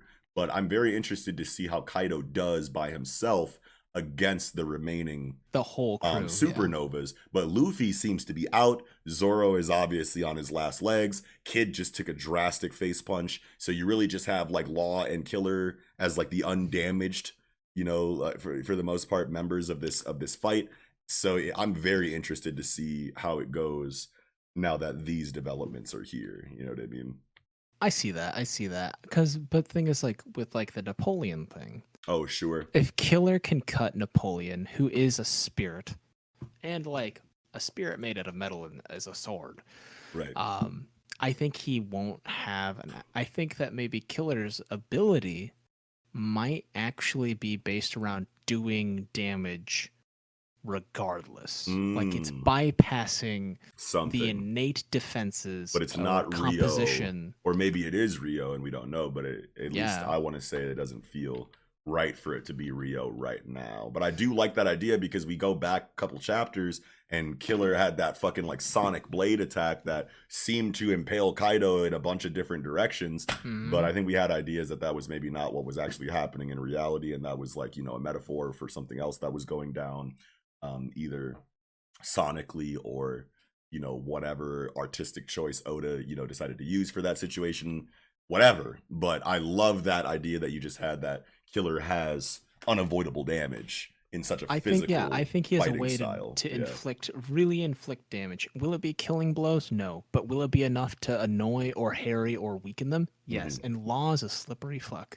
Hell yeah. Um, between the two of them, I think they'll buy enough time for Luffy to rally the vestiges of his sta- like endurance Mhm. and like get back in the game. Yeah. Maybe buy enough time that Zoro can Recuperate to a certain do degree. uh, like a single attack oh before sure, Luffy because like I up. imagine I imagine that he has like maybe one more good attack in him left Who's Zoro? just based on how damaged he is and like You talking about Zoro right now?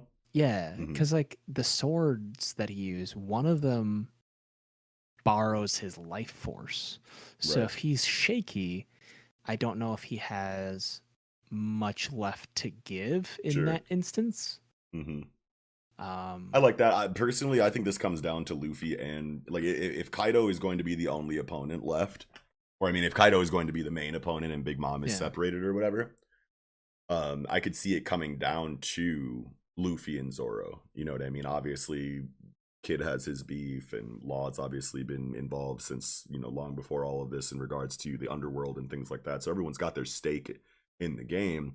But um, physically, I want to say it would be so cool to just see it come down to Luffy and Zoro versus Kaido. You know what I mean? Like Mhm. Kid and Law and Killer do what they can to buy enough time for Luffy and Zoro to recuperate. Then Kaido just sweeps them after they've expended their, you know, their their their resources to Reserves. buy time. Yeah. Yeah, yeah, yeah. So after they bought their time, Kaido one shots them or sweeps them, and then Luffy and Zoro are back at fifty percent or whatever they need to to to go back into it with Kaido. Yeah, I think that'd be. As as difficult as we've said Oda is to predict right already, yeah, my prediction, Mhm. just for funds, yeah, uh, is that Killer and Trafalgar will harry them, bounce around, do some stuff. Uh, Kid will recuperate first, start, you know, he'll deal with Zeus right. and uh, try to uh, help rally Zoro. I think that like the image I have in my mind is that they'll bounce around, deal some smaller damage, um, maybe Kid doing like a little bit of support. But what he's gonna probably do is like if Kaido does like the big double hand swing, yeah, I would love to see um kid do like the like magnetically controlled remote hand grab Kaido by the wrist and slow his strike at the point of like lift where yeah, he before he brings it down slows it down and then Zoro uses the mountain cutter and just cuts the iron club in half oh shit, along with damaging Kaido, and then it would be Kaido versus maybe he gets hyper beamed and he just like does a breath attack, wipes Yeah. out Trafalgar, Killer, uh, Kid, Zoro, leaves him on the sidelines, and Yeah. then Luffy's had enough time and he goes mano a mano, no weapons, Snake Man, brawl. yo, Snake Man Like, versus that's- Kaido hand to hand after Zoro destroys the club. oh my god, the internet would implode. I want to see that happen because I want like to see that. Kaido doesn't use swords. Yeah, and Wano is so about the access and utilization of swords. Like Yeah. even his child Yamato uses a sword, don't they? uh, I think he uses a club still. Ah, that's fair. Yeah, I think yeah, like they're, they're the only ones that don't really use swords, uh, Mhm. or you know, they're Or Luffy kind of or Sanji, where they just beat people yeah. to death. right dude i love that idea man. Like that's really fucking cool to think about. And and and it is oda so it's like who knows? You know probably not. You never know. but it's a cool thought for now. Absolutely. I i would love to see that happen. I would love to see any of the things that we've talked about happen. You know what i mean? But but it's it's like nick always says. It's like nickums always says on the show. It's like whatever you think you know would be cool for oda to do oda will do something way cooler than anything He'll do what he thinks is cool. yeah and it'll it's just gonna great. fucking shit on your idea you know what i mean that So- guy thinks, thinks Yeah, all the time. It there's anything he does, it's fucking think. You know what I mean? But, but yeah, man. I wow, I had an overactive imagination. That guy, eh, that- overtime. different worlds, forever. man. Yeah, for real. Wow. But yeah, um, I think that's all I had for One Piece though this week. Massive conversation. Did you have anything else you wanted to say? Uh, you know, I'm pretty satisfied with the conversation we've just had. I think Hell we covered yeah. everything. Yeah, for the whole for the whole for the whole video, you know what I mean? For the whole episode, these conversations have been so strong and it goes back into what I was saying at the beginning about how there is something special about a one-on-one conversational dynamic when it comes to reviewing these manga. You know what I mean? It's something that we only had we only noticed, you know, when Kiko and Eagle, you know, were away from the show for significant amounts of time and we kind of just Mhm. couldn't find a guest or whatever and just had to do it me and him and you know we've done you know one-on-one convos before this situation you know what i mean but just having them back to back so often it's like man these are di- completely different conversations It's a than- different vibe. than three people four people five people whatever so i'm happy that you were able to join us tonight for yeah. or join me tonight for for this conversation because this was a big week despite you know my hero and and jujutsu kaisen being on break which are usually two of our bigger conversations weekly you know what i mean so i um yeah can't thank you enough for for what you bring to these kind of combos man Yeah. I always appreciate the mano a mano. yeah dude yeah absolutely well i think we killed it man um for those of you out there if you enjoyed the video let us know. Slap a like on the video. That's one way to tell us. Um, also, if you're new here, hit subscribe. Um, and also hit the notification bell so that we can chirp you when new content is live. Um, also, if you haven't already, at some point, try your best to visit the description section. See what we have going on down there as far as social media. You can follow us on Twitter. Um, I'll make sure that I put Mello's Twitter information down in the description too, so you can see what he's got going on there in other areas of his life. Um, and yeah, there's also links to where you can listen to Project Manga on Apple or Spotify or anything that you usually listen to to your podcasts on. There's also uh, an online store and a Patreon down there that you guys can support if you feel so inclined. But other than that, I think that'll do it for this episode of the Project Manga Podcast. Wrapping up, I'm your host Knox. Thank you, Mello, once again, and we will see y'all next time.